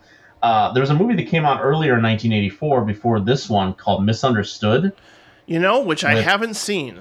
I've never seen that. It, and and there was a movie that played on cable a lot, and it was Henry Thomas played the son of Gene Hackman, Right. and as the and as the title tells you, he was misunderstood. It was and it was a, and and what was the premise of that movie? His mom had died. Oh my god. Okay, and if you watch, and you sh- you should see that movie because it's it's it's interesting. It's especially to see how good Hackman and Thomas are in it. Oh But boy. it- yeah. But it ends. It, the way that that movie ends is, I mean, it- it's almost downright tragic how that movie ends, and it is designed to just bring emotions out of you. oh. Uh, and then and then you got this one where his mom's dead. So he's Yeah. got like a, a, a, a dad that's left him and two dead moms. Yeah, I don't know if I can handle it because, like I told you via email, my dad reminds me of Gene Hackman and Dabney Coleman. Oh boy. So, and of course, I I think of Henry Thomas as a young me. So, oh boy, yeah. That's why this is, it is. It does get a little emotional, but um, that is a that is a big trunk. Now that I think about it. Well, yeah, it's got to fit the boy and the imaginary friend and Morris. it reminds me of that that uh, the line from Wonder Boys.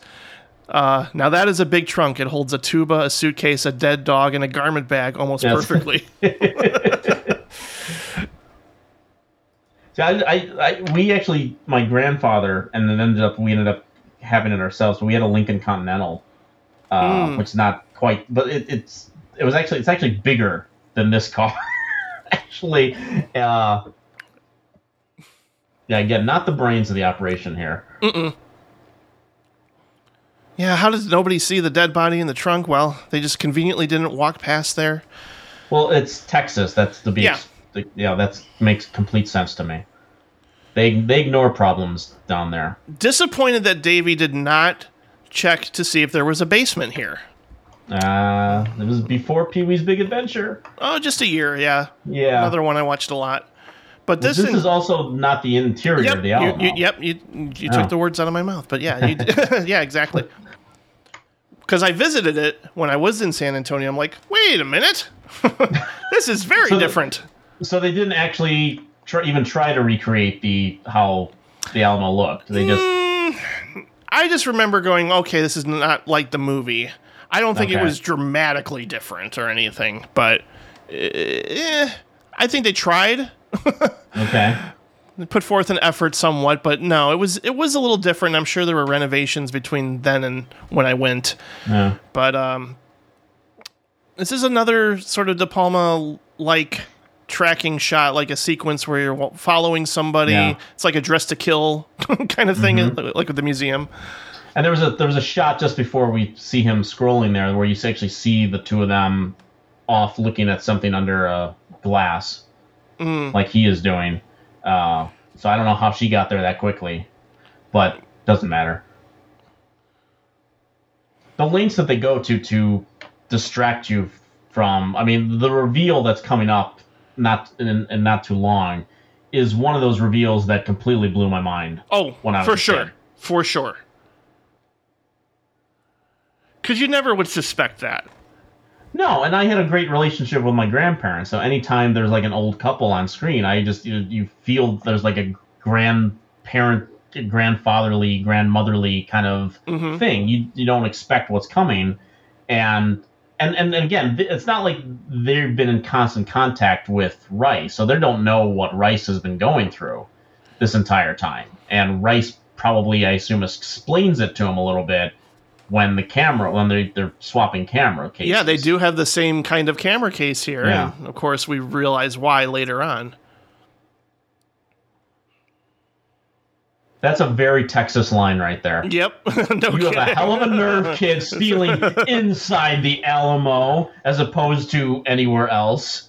How Mm-hmm. dare you?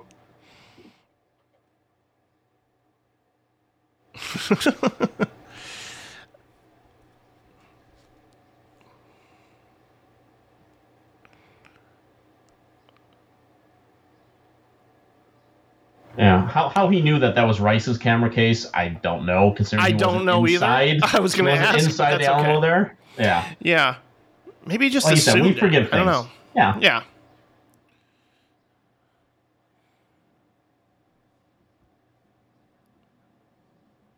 Now, even as a kid, I think we probably should have figured something was up here. But again, we're just blinded by the niceness of these two people, given all the trauma that Davey's gone through for the last 40 minutes. Yeah.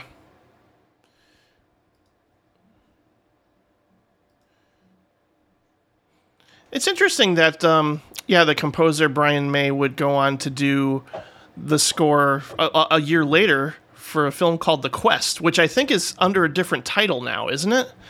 Oh, I don't know about that. I, I, I know the movie you're talking about, obviously, which I've actually never seen. It's hard to find. I think that's why I haven't seen it. Yeah. Let me double check because I actually wanted to. I feel like it was oh Frog Dreaming. It's also under a different title called Frog Dreaming. Apparently, it's on YouTube though. It's an Australian film. It's Hmm. Right. set in, I believe it's set in Australia. Yeah.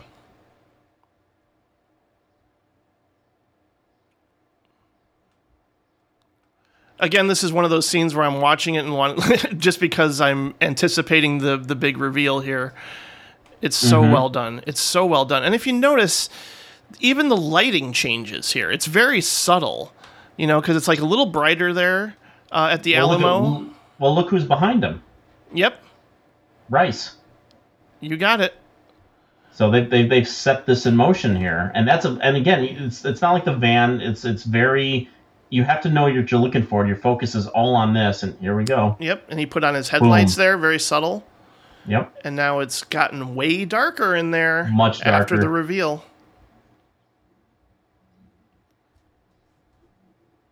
Night Also- falls quickly in Texas.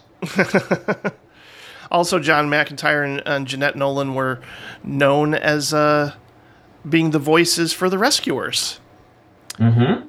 And uh, a lot of people recognize McIntire's voice, especially when he said that line, Why don't you open it and find out?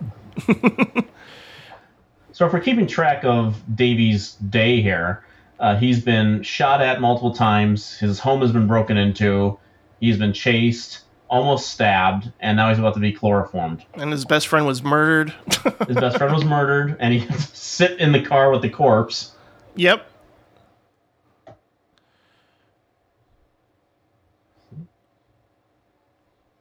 See, the dinner reservations are gone, man. Uh, Davey, you're such a nuisance. I'm going to knock you out. And again, it's really uh, in- ingenious of uh, Jack to suggest you better play dead right about now. Well, there's, I mean, again, there's a lot of really wonderful, ingenious bits here. Again, when Davy gets to start, again, you want to talk about like kids' fantasies. When you're nine years old, the opportunity to drive Yep. is actually one of them, and that he would not just drive, but have to evade bad guys like he's Indiana Jones or you know the Luke Skywalker or anyone. Is Rossovich reading Sports Illustrated with the Dallas Cowboys article? He absolutely is. Nice touch. Again, why is he leaving the keys? Probably because not the brains of the operation. Exactly. My dad had an Oldsmobile with that exact same color of inter- interior, burgundy interior. Could you escape the trunk by doing this to the? I don't think I mean- so. I never tried. Obviously, a lot of cars you can do this now, but I mean, he just busts this seat here. Yeah. That's that's not supposed to do that. Well, maybe Jack helped him. That would be cheating. An early appearance of a cell phone. Well, back then they called them car phones. Car phones. Yep.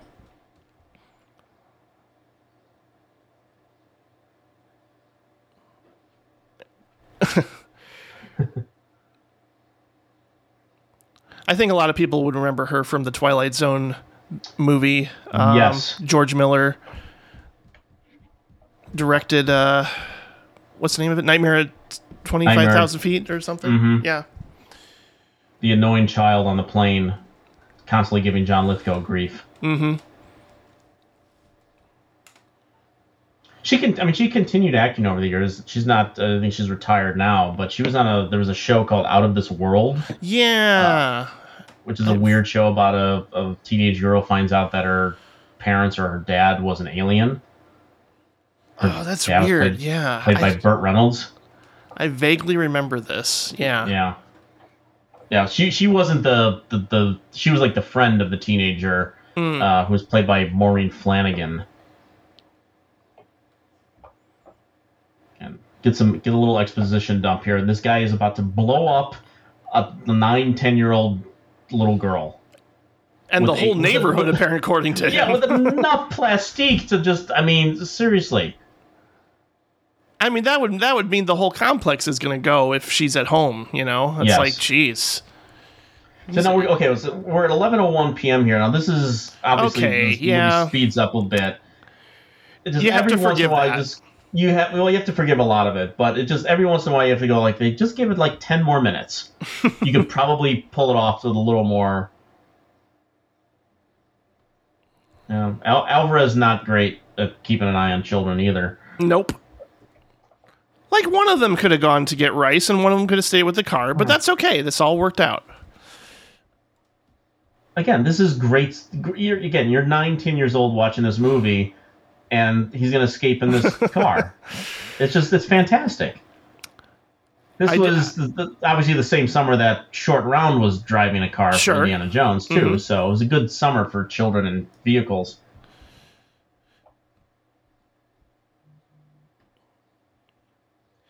Yeah, I must have seen this around the same time I saw the Goonies in in the theater.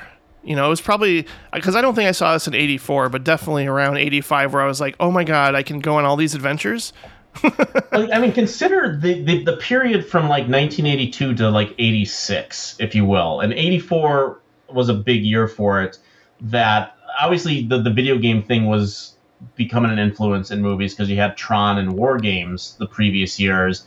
But 84 was a, was a year where it really started to explode with, like you sort of mentioned, the the child adventures or the teenage adventure films where you had Yeah, Gremlins, Last Starfighter, Red Dawn, even hmm Never Ending Story, this, The Goonies, Explorers, Daryl, uh, Back to the Future, Young Sherlock Holmes, The Science Craze, where you know speaking about movies that open on the same day, Real Genius and My Science Project you got it. open on the same day, hmm uh, Space Camp, even The Sure. Boy Who Could Fly, Manhattan Project, Solar Babies. you know, so I just threw Solar Babies You have in there. to, of course you do. Yeah. Um, that was. I think Solar Babies was the end of it. Yes, exactly. It killed Um, it. right. Just like um, E.T., the video game killed Atari. Yeah, Yeah. Uh, summer of '86. You know, Flight of the Navigator, uh, Invaders from Mars. Mhm. That was Tobe another Hooper. one. Yeah, that was another one I watched a lot. Mhm. Fly the Navigator. Oh, that's such a good shot. Just Yeah. a car flying out there. So much fun. I do want to mention this too. That it, it's funny that if have you ever seen? There's you know you mentioned the window earlier, which is an earlier iteration of the story that this is based on. But uh, have you ever seen the 1946 version of Cloak and Dagger? It's not Fritz Lang, is it? Yes, it's Oh. a Fritz Lang film, uh, and I uh, must have at the- some point. I just don't has, remember. obviously has nothing to do with this movie, but when you see that movie, uh, it's clearly the inspiration for the film that I saw in the summer of 1984 after getting sold out of The Last Starfighter for a second time. Oh, wild. Yeah, and that movie was top secret. if you watch the 1946 Cloak and Dagger, it is clearly a direct inspiration for the plot of Top Secret. I never connected those two, and now I'm going to. Yeah, you wa- watch it, and particularly the ending with the the plane. Mm. Them waiting to take off in the plane at the end. Man, it's just all connected, isn't it? It's so weird Mhm. how that happens. Yep.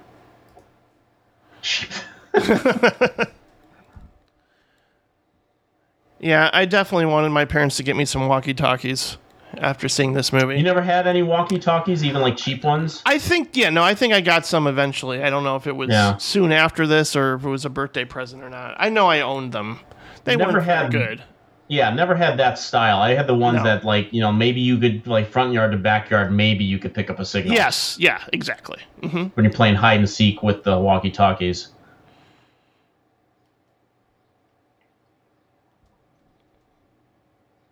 Bad guys are always driving a van. I wonder where the Yeah. origins of that came from. I mean, I guess it probably just happens. and just happen to traveling with hardware that fits into a case. mm-hmm. You know, give me the case, just in case I needed this giant machine gun this day. Yeah. Oh, he said the title of the movie. Take a drink. There it is.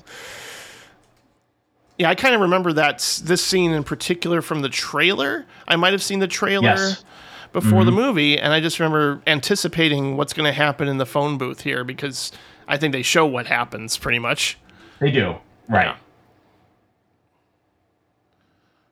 Yeah, the, this uh, this particular moment and the reveal of the bomber on the computer screen were two things that I remember explicitly from the trailer. And Davey coming out uh, saying that you know, they just killed a man, now they're after me. Right. Mm-hmm. But it didn't matter. I mean, Henry Thomas could have just been walking around talking. It was just the, the the fact that it was the star of ET was in a new movie. I had to see it. Of course. Again, here's great reveal. There's the van Yep. in the background. With those headlights. Mm-hmm. Mm-hmm.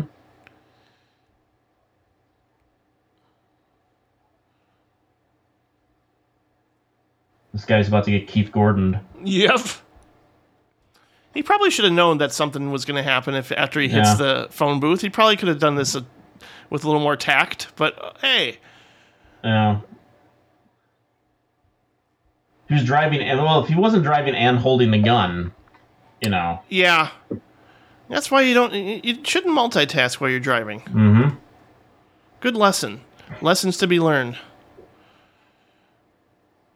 See, now, if you were 10 years old and you're in this situation, you would probably grab the gun, would you not? I mean, it wouldn't be, you know, we don't want children playing with guns, obviously, but if you're in your brain, you're in this situation, you might need something to protect yourself.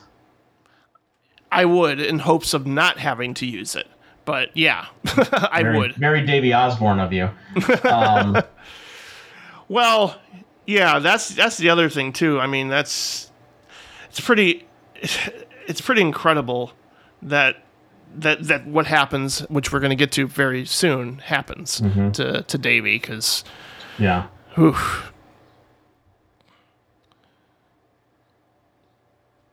and he's able to drink espresso. Hmm. Mhm. Yeah, Well, in Davy's mind, Yeah. he is. that's the first time we see him without his hat too, right? With his little I beret. I think so. Yeah, I think so too.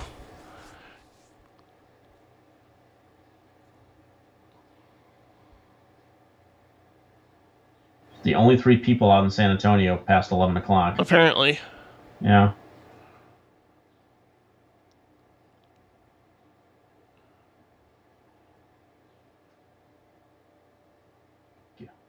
All right, it's time. Give me the case. smashes over the coffee. He hates coffee. Uh, that's right. yeah. God, that's some heavy duty artillery right there. To kill a child with. Right? Mm-hmm. Oh, but it does have a silencer, so it won't be that loud. I mean, you want to again? You want to talk about origin stories? This guy, you know, the, the this espionage stuff is his side deal. Basically, he the guy does work at Textronics, which is a game company. So, I mean, what I mean, what does he need? He's only doing, uh, you know, a little side espionage, basically. Why does he need this hardware? Even I mean, this, you didn't you didn't see Sean Penn and Timothy Hutton running around with this stuff in Falcon and the Snowman. Right? I guess he just thinks he needs it for protection. I guess that's it is Texas. I, we, I Yeah. keep forgetting that part. Yeah. Oh man.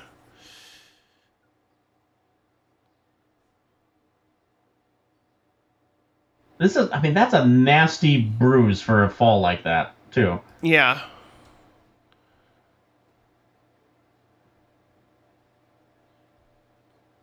Yeah, this whole transition of for Davy's character is just yeah, again, it, it, it kind of breaks my heart. Like back back when I was younger, I was like, "Oh, cool, he gets to, you know, shoot the bad guy." but now I'm like, "Oh my gosh, poor kid." You know? Well, it's. I mean, it's again. It, it is designed as sort of a hero moment. But Right, The, yeah. the, the great the, the great thing about Holland's screenplay, well, uh, you know, anyone criticizing it, that to have Davy be reluctant to do any of this stuff, that is as a as a moviegoer, you're you're kind of frustrated that no, no, pick up the gun because that's what you want any character to do when you're they're in danger. But his reluctance to do any of this stuff and is being egged on by this alter ego it's i mean it- it's a thing that gives you a little bit of hope for davy as a human being Yeah, yeah. Yeah, Tom Holland also did an interesting movie called, or he wrote a movie called Scream for Help, which was came out the same year. And again, another story about a teenager who's convinced that her stepfather is trying to murder her and her mother. Uh, so yeah he, he had a type yeah, yeah, for i mean sure. child's play you can throw onto that list as well Mm-hmm. Oh no, yeah, definitely.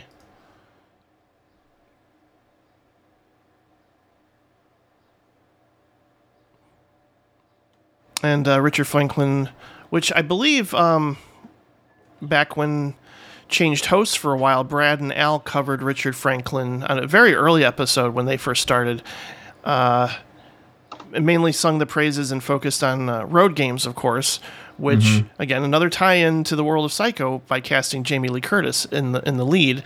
And here, uh, no, I think actually for Psycho 2, they wanted to have Jamie Lee Curtis in the Meg Tilly role, which I, I actually didn't know until recently. Uh, and I, I also uncovered the fact that Richard Franklin didn't want to cast Dabney Coleman. He wanted Kevin Kline. Can you imagine Kevin Kline in this role? I mean, obviously, I think Dabney Coleman is pitch perfect. I think you actually absolutely could imagine kevin kline in this role yeah, yeah, I think I could I- too. yeah and again nothing not taking anything away from dabney coleman but kevin kline would have been great Yeah. in this role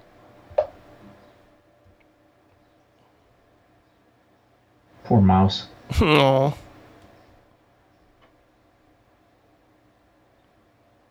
Yeah, I know. I know this. This is such a great moment. I mean, just in just in just film in general, but consider how dangerous this is. right? Draw his fire. this is. I mean, this is amazing. I. Oh, Yep. like I. I, I remember losing my mind at the sleepover watching this. I'm like, this is fantastic. And you can tell he's traumatized, you know, and he doesn't want Oh to do yes. this, you know. Yep. Did you think that though when you saw this the first time though? You you wanted him to pick up that gun. Of course. No, that's Yeah. true. yeah, now it's yeah, he's going to going to have to keep that doctor's appointment.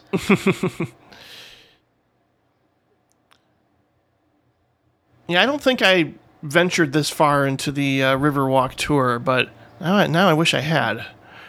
Just like, You- where's the Cloak and Dagger to tour? yeah, yeah, right? Because a lot if of this people. movie were more successful, then there probably would be a Cloak and Dagger tour. I mean, Goonies Yeah. has uh, tours, or at least did. They shut down the, the house tour that they were used to do with the house. I I mean, s- this is this is some of the most evil stuff. I cannot get over his dialogue in this scene. I really Yeah. can't. And, and, and even back then as a kid, I'm just like, oh my god. Yeah. He's gonna fresh clip this kid. And again, okay. Modern day audiences watching this is this is definitely triggering for certain. And mm-hmm. let it be known that if you do not want to watch a scene like this, it's completely understandable. Hearing Murphy's dialogue here is not is something unfortunately that we've heard way too many times on the news. Yeah, I know. Shredded meat is something that we've heard what has happened to bodies of children and whatnot. Mm-hmm. But in the context of the fantasy of this movie, I mean that. Oh my god. Yeah, the idea of that alone is just horrifying.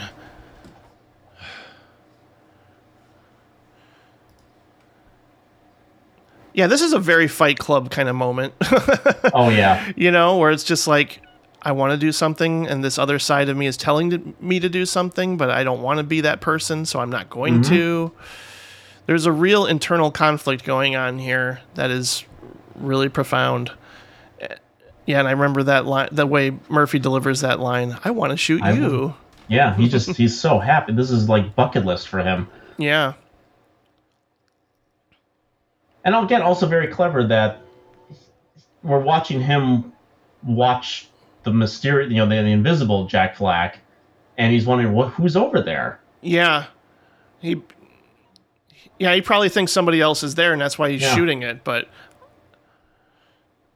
again, if I was in the theater, I would have applauded that. Yeah, no, of course. But in the reality, uh, a, a, little boy just killed somebody. You know, and, the, and again, Franklin and Holland screenplay smartly plays this out here. That that yeah. is exactly what happened. That this child just had to shoot a guy that he was going to shoot his kneecaps off. Yeah, and and again, with what happens to Jack, a nice sort of you know representation of lost innocence here. You know, like the fact that he, Davy's never going to be the same after this, without a doubt. You know, he's not going to be. He's just basically becoming an adult. you know. Yeah. Mm-hmm. By doing something like that and making that decision and having to live with it, and certainly he realizes the gravity of this whole situation and you know what he's done. But he will not, be fine because he has his dad. Yeah, or does he? We'll get, we'll get to that. Uh, we'll get to that in a second. Yeah. I don't know, but even as a kid, I was really like, I don't know, um, emotional over what happens next. Well, this is. I think that this actually belongs on that short list of like traumatic movie mo- movie moments from the 1980s, like E.T. Mm. going home, oh, Atreyu' yeah. horse, in Never Ending Story. Yeah. And this, I mean, the, the way that this plays out, and this is another great bit in the screenplay too, where he references his dad did the same thing. That his dad grew up to a point where he didn't want to play anymore with his toys. It's this is before Toy Story 3 mm-hmm. You know. Yeah. And, no, totally. And that's, I mean, and seeing like all the blood leak out of him in that shot, it's just you see it and it's like, oh my god no, that's a great correlation. Because uh, again, like it's a Pixar sentiment, like a Pixar like sentiment. What's going on with this scene, and mm-hmm. I think that's why, like, oh yeah, Pixar is guaranteed to make you cry. Um, if we weren't talking over this scene like we're supposed to, uh, I would be I would be pretty emotional. And I, I, I, guess again that stems back to my relationship with my dad too. Yeah. Uh, and yeah, it's just but even as a kid, I just remember going, "Oh no, I don't want Jack Flack to die," you know, right. because that means he's losing this part of himself in a way. You know, this this this younger self, this uh, m- you know more uh, imaginative, yeah. creative mm-hmm. person. You know, it's like, oh, now I have to grow up and become something else. Now I can't rely on this figment of my imagination anymore. Right. Oh, and of course he's crying, so that's yeah, He's such a good actor, Henry Thomas. Man, good lord, and he's doing yeah. great work these days with um, with Mike Flanagan. Yes, he is. He really is. Yeah. Midnight Mass, Haunting of Hill House. Mm-hmm, and, mm-hmm. Yeah, I'm so glad he's still uh, working. Doctor Sleep, even. Yep. That's a great. That's a great line too, where he says, where Jack Flack says, "I always hate that, hated that rule, leaving when they stopped believing." Right. and Davy's on his own now. Yeah, again, like the the time, the ticking clock here. I'm like, come on, kid, you. Got, and I'm glad he looks at his watch and realizes it. But oh man, yeah, I think if we actually did this in real time, it wouldn't play out. But Any, you know, anyone who's ever made a trip to the airport knows you're not getting there in 18 no, minutes. no, no, no, no. Yeah. Again, pre 9/11, but still, Yeah. uh, you know, back then. Oh my God! And yeah, and the the lack of security, or at least the Right. how things are in terms of like kids just running around, getting to the plane. Yeah, Even even if you grant the movie its geography that San Antonio might be, you know, 15 minutes from everywhere. Apparently. uh, the, it- yeah, it's just even if you granted that the yeah, it just like just give it a few more minutes, guys. You could have just another 10 minutes here, another 5 minutes there and you probably could have pulled off the ticking clock. You know, it, it's but it still works. I mean, yeah.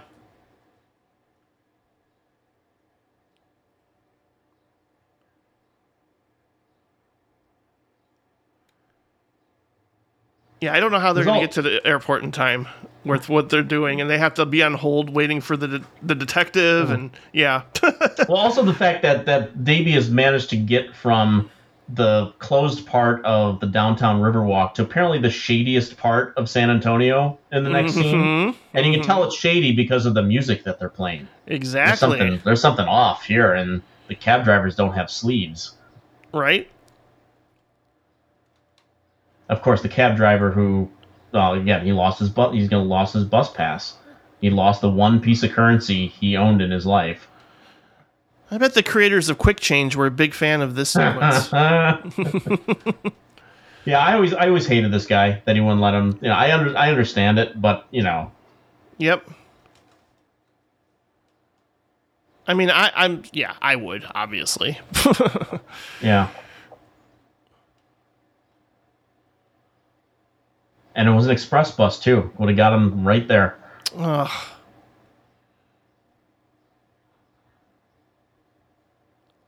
I wonder what Kim expected to do when if she confronted the the old Oh, elderly the couple. shady part. Gee, I wonder who the that is. driver is. Yeah, in his first role, possibly, if I'm not mistaken, I earliest role. think so. Yep. The late, Late, great, great Yep, Louie Anderson. indeed. Love that he hits his cab here. Jerk. and then he finds the nicest cab driver. Yep. Meanwhile, Davy's leg is bleeding out. Right. he, yeah, he cares. You can tell he really cares about him. He wants to take him to the hospital.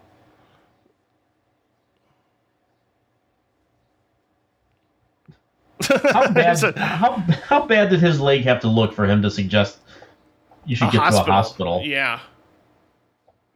About ten minutes. Yeah, and what did the clock just say recently? Mm-hmm. Eleven forty-five. Even as someone who used to live about fifteen minutes away from O'Hare, it would never take you eighteen minutes. No. Just because once you once you reach the, I mean, again, this is, I mean, this is Texas. I mean, you hit that traffic and trying just trying to drop someone off at the airport. You know Mm. that that bomb's going off.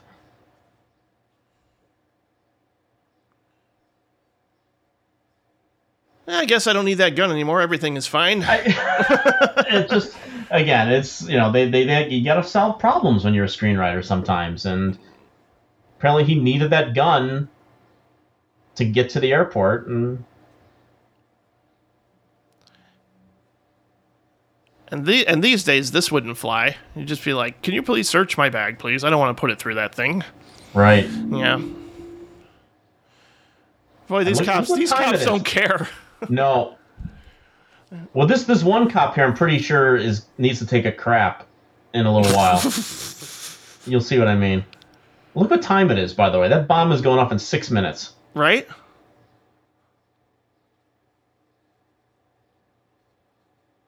There's a there's a great we, we missed it a little bit earlier, but when he's she's trying to get the other cop to take her seriously, you actually like you keep seeing people bump into the walkie-talkie in her backpack. it's just like you think like there's the slightest thing might set that bomb off in her walkie-talkie. It Oh, you got a you got a game that doesn't exist. Okay, that- no mm-hmm. problem. That should have been the first clue that something was wrong. Yeah.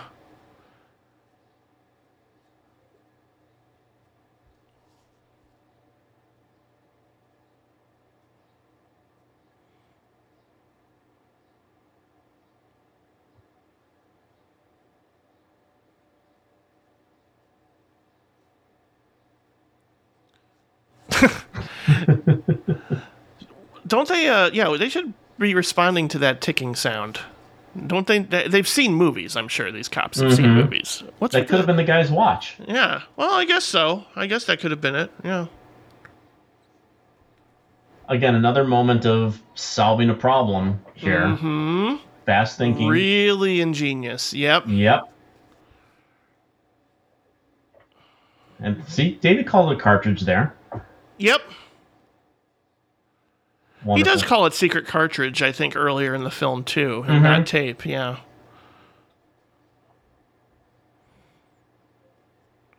But I think the cop should have realized this sooner. That yeah, I don't think they're actually his parents, but okay. You think why did it take these two so long to get to the airport too? Mm. They, they, they already they already chloroformed the kid. They had plenty of time. Why why did it take them five minutes before boarding to get to this airport? Because even back then, I'm sure people were encouraged to get there at least a half hour, if not more, At sooner. the very least. Yeah.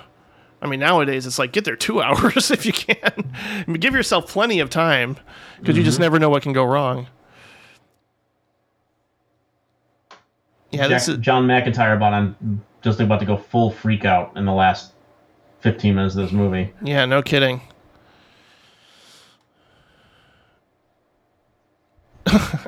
And I like that guy in the background going, "He grabbed a gun." That's Yeah. really cheesy. guy on the right, he's just you watch him coming up. He's he's not interested in Davy. He needs to get to the bathroom.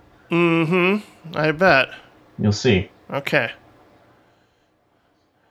Yeah, I'd be hurrying a little bit faster. Oh, oh, you got to meet up with uh, the lieutenant. Okay.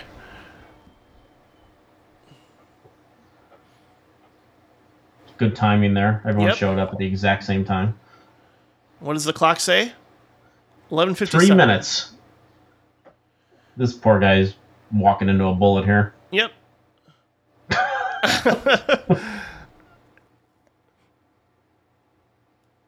And he's just like curled up in the fetal position for the whole Mm-hmm. time Oh, after my this. leg. Yep. There he is. Not holding the wound, just s- in Mm-hmm. a fetal position.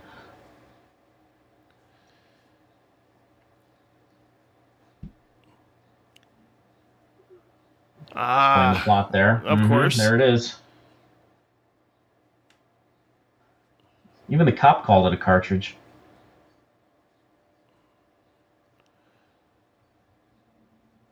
Forget the luggage. Let's get out of here. The guy in the background.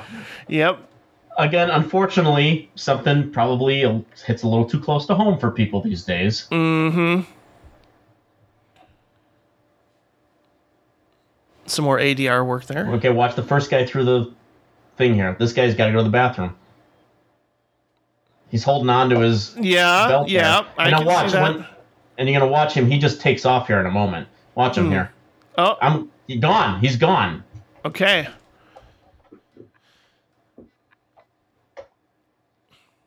He needed to find a toilet. Well, he, was drinking a lot of coffee there in the in the.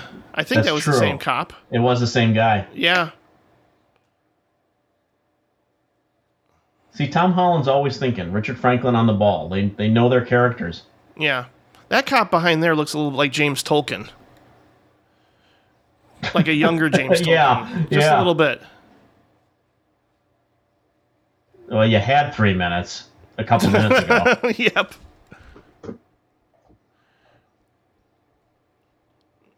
Now this is where the dad becomes a true blue hero, man, hmm with what he does. Again, also just a, a genius bit of the script. He's already wearing a, Yeah. air- you know, the uniform. And of course, what else do you need when you're a pilot? A hat. Tap. Mm-hmm. now, were these three guys the act should have been like the the actual pilots, and they're just like, I'm not going out there. Yeah. I, yeah, I wonder about that actually. Where what happened to the real pilot? He just left. Another wonderful moment there. Remember your blood pressure. Good lord, I would have had a heart attack like an hour ago. See, and they still have three minutes.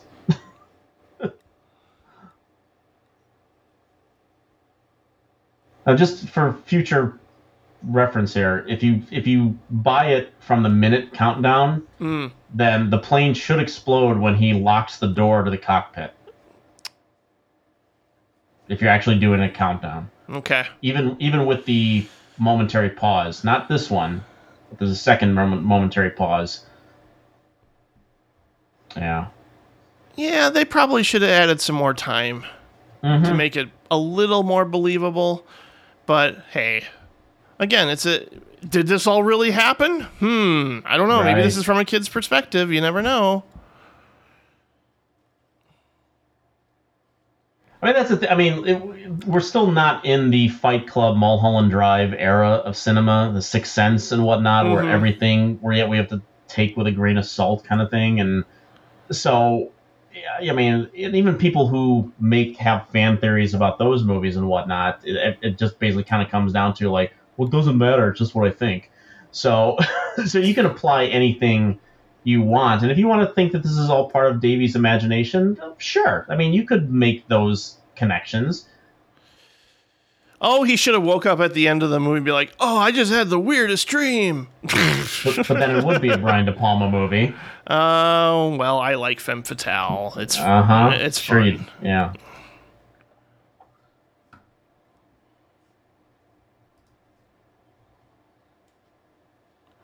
Yeah, another ingenious thing here that I didn't p- necessarily pick up on when I was a kid. Like, what's he doing? Oh, he's actually not radioing the tower. He's calling mm-hmm. out to his son. Right. And I think even she has a look of confusion.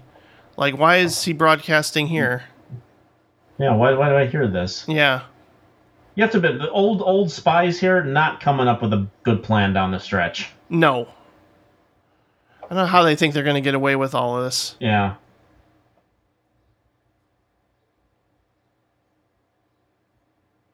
And they have they been like Russian spies like in the country for a long time and making their move now or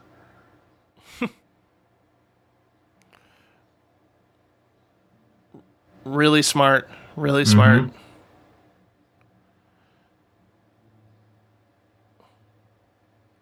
Here we go. So cockpit door closing should be the bomb. Yeah.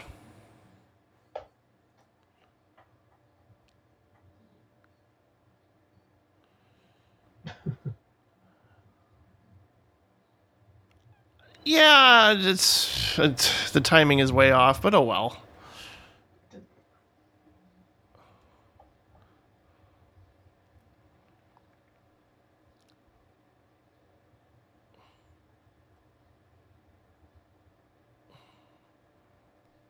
plane took off pretty quickly.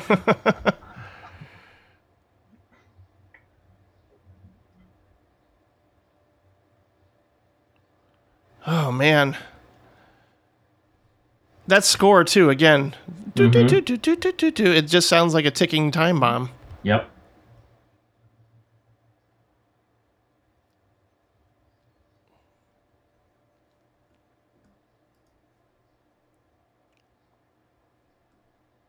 Boom. Yep, you're right.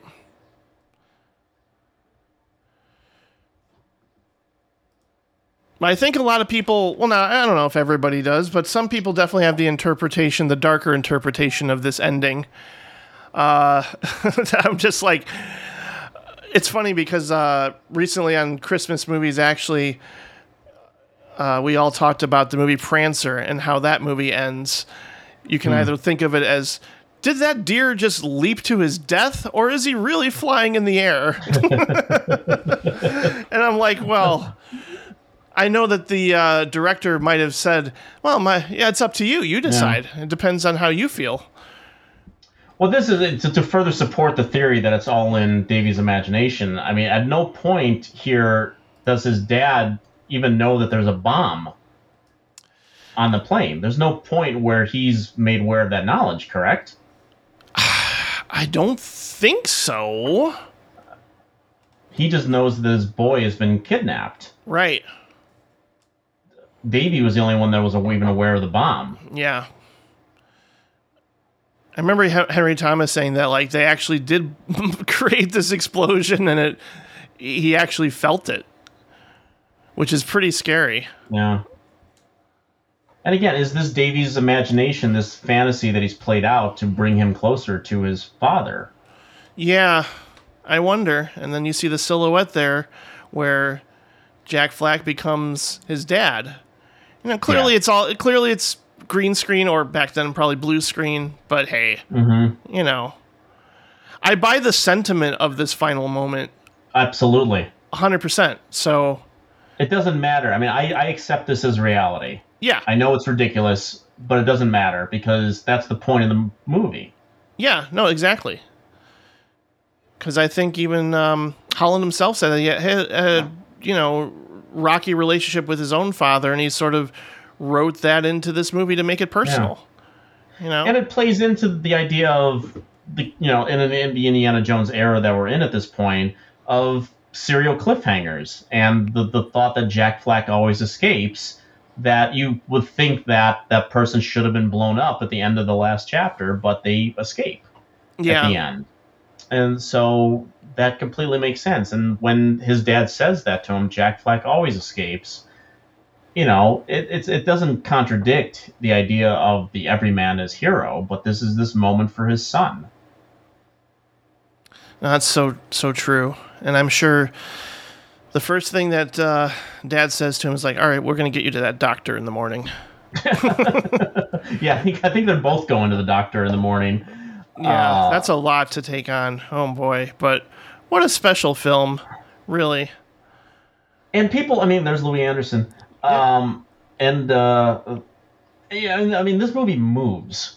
This, this sucker moves. It's only I know, know it flies by long. every time I see it. I'm just it's, like, yeah, it, it's it's over in a heartbeat. It really is. Yeah, it's a, it's amazing. I mean, even like the big reveal. I mean, we're just barely an hour into the movie when we get the big reveal of the glove, and it's just it's it's full of action and ingenuity, and it's fun. And yes, as 30 some year, almost 40 years later the idea of children and guns and death and that kind of stuff runs a completely different way and that's absolutely understandable but that has nothing to do with the movie's existence at the time that it did so let's not throw it under the bus for being a movie of its time and yeah I, i've thankfully never been in a situation like that but uh, in my in my mind, I have.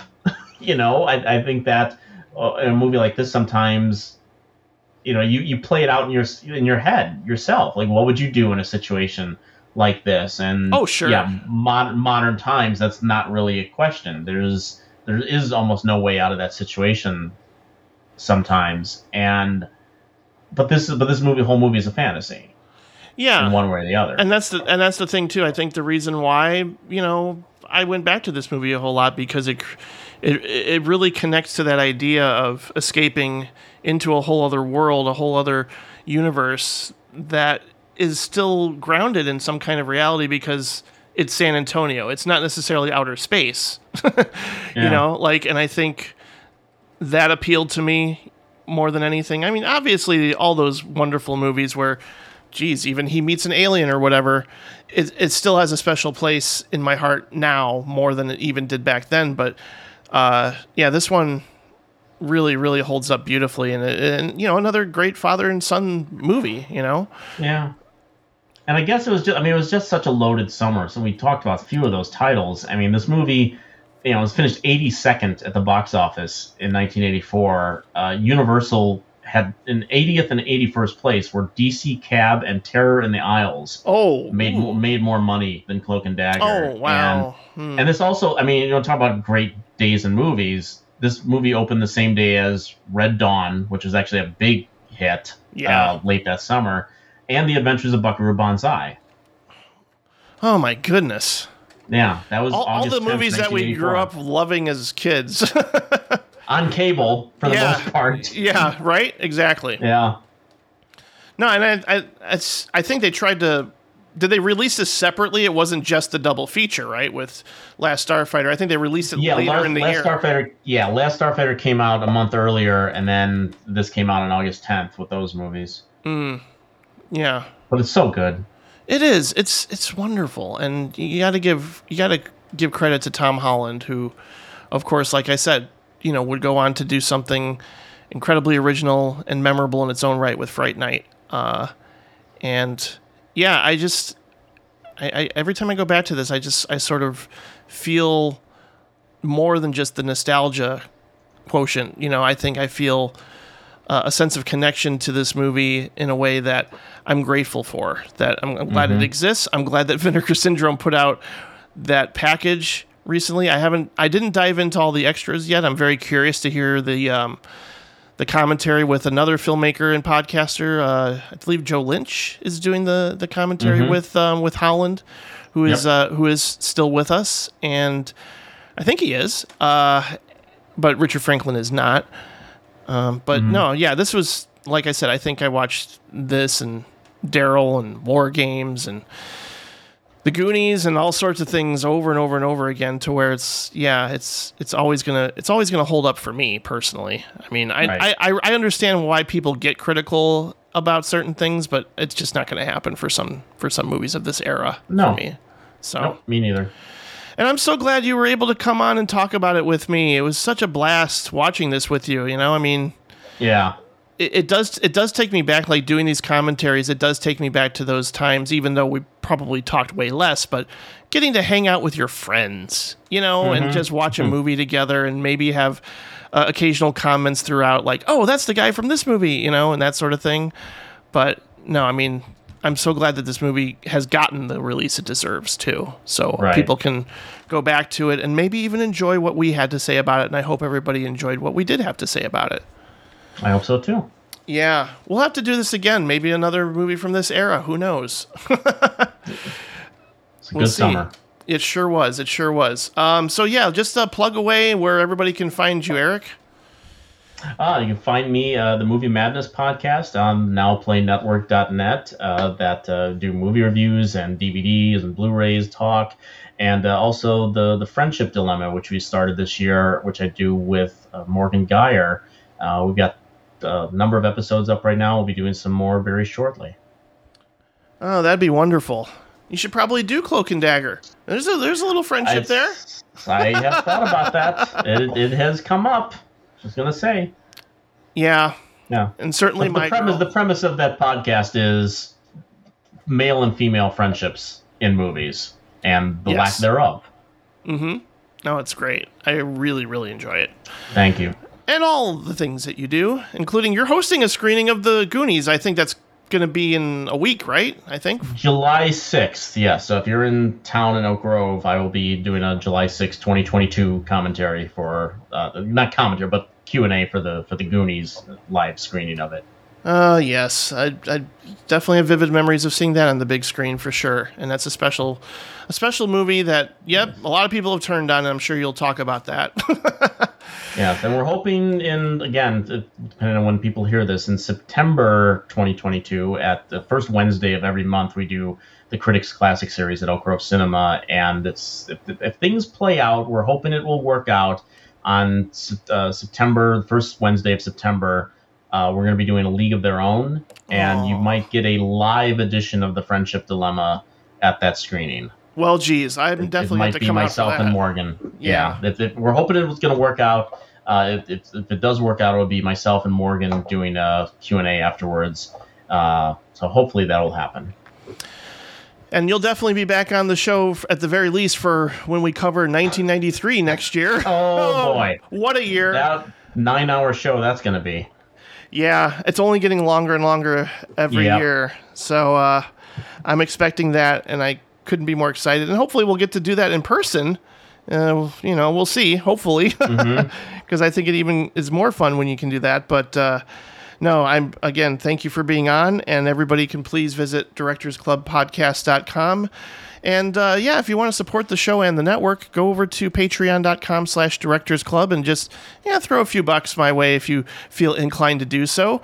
And of course, uh, the Keith Gordon episode will be posted probably in time for the 4th of July holiday. Fingers crossed. I cannot wait for that conversation because we're talking about underrated or underseen, or at this point, favorite films of the 1960s. Because mm. a, lot of a lot of the titles we're covering, I would probably put in at least my top 50 of all time. So there's there's we're gonna have some great conversations, and yeah, Keith Gordon came up in this conversation. So again, it all it all comes together wonderfully. That's right. All right, thanks so much, Eric. We'll be in touch. Take care. My pleasure. Thank you. Jack?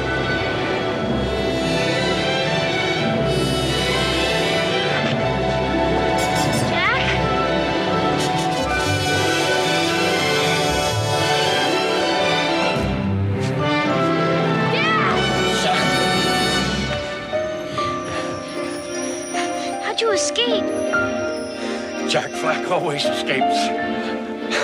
I don't need him anymore. I've got you, Dad.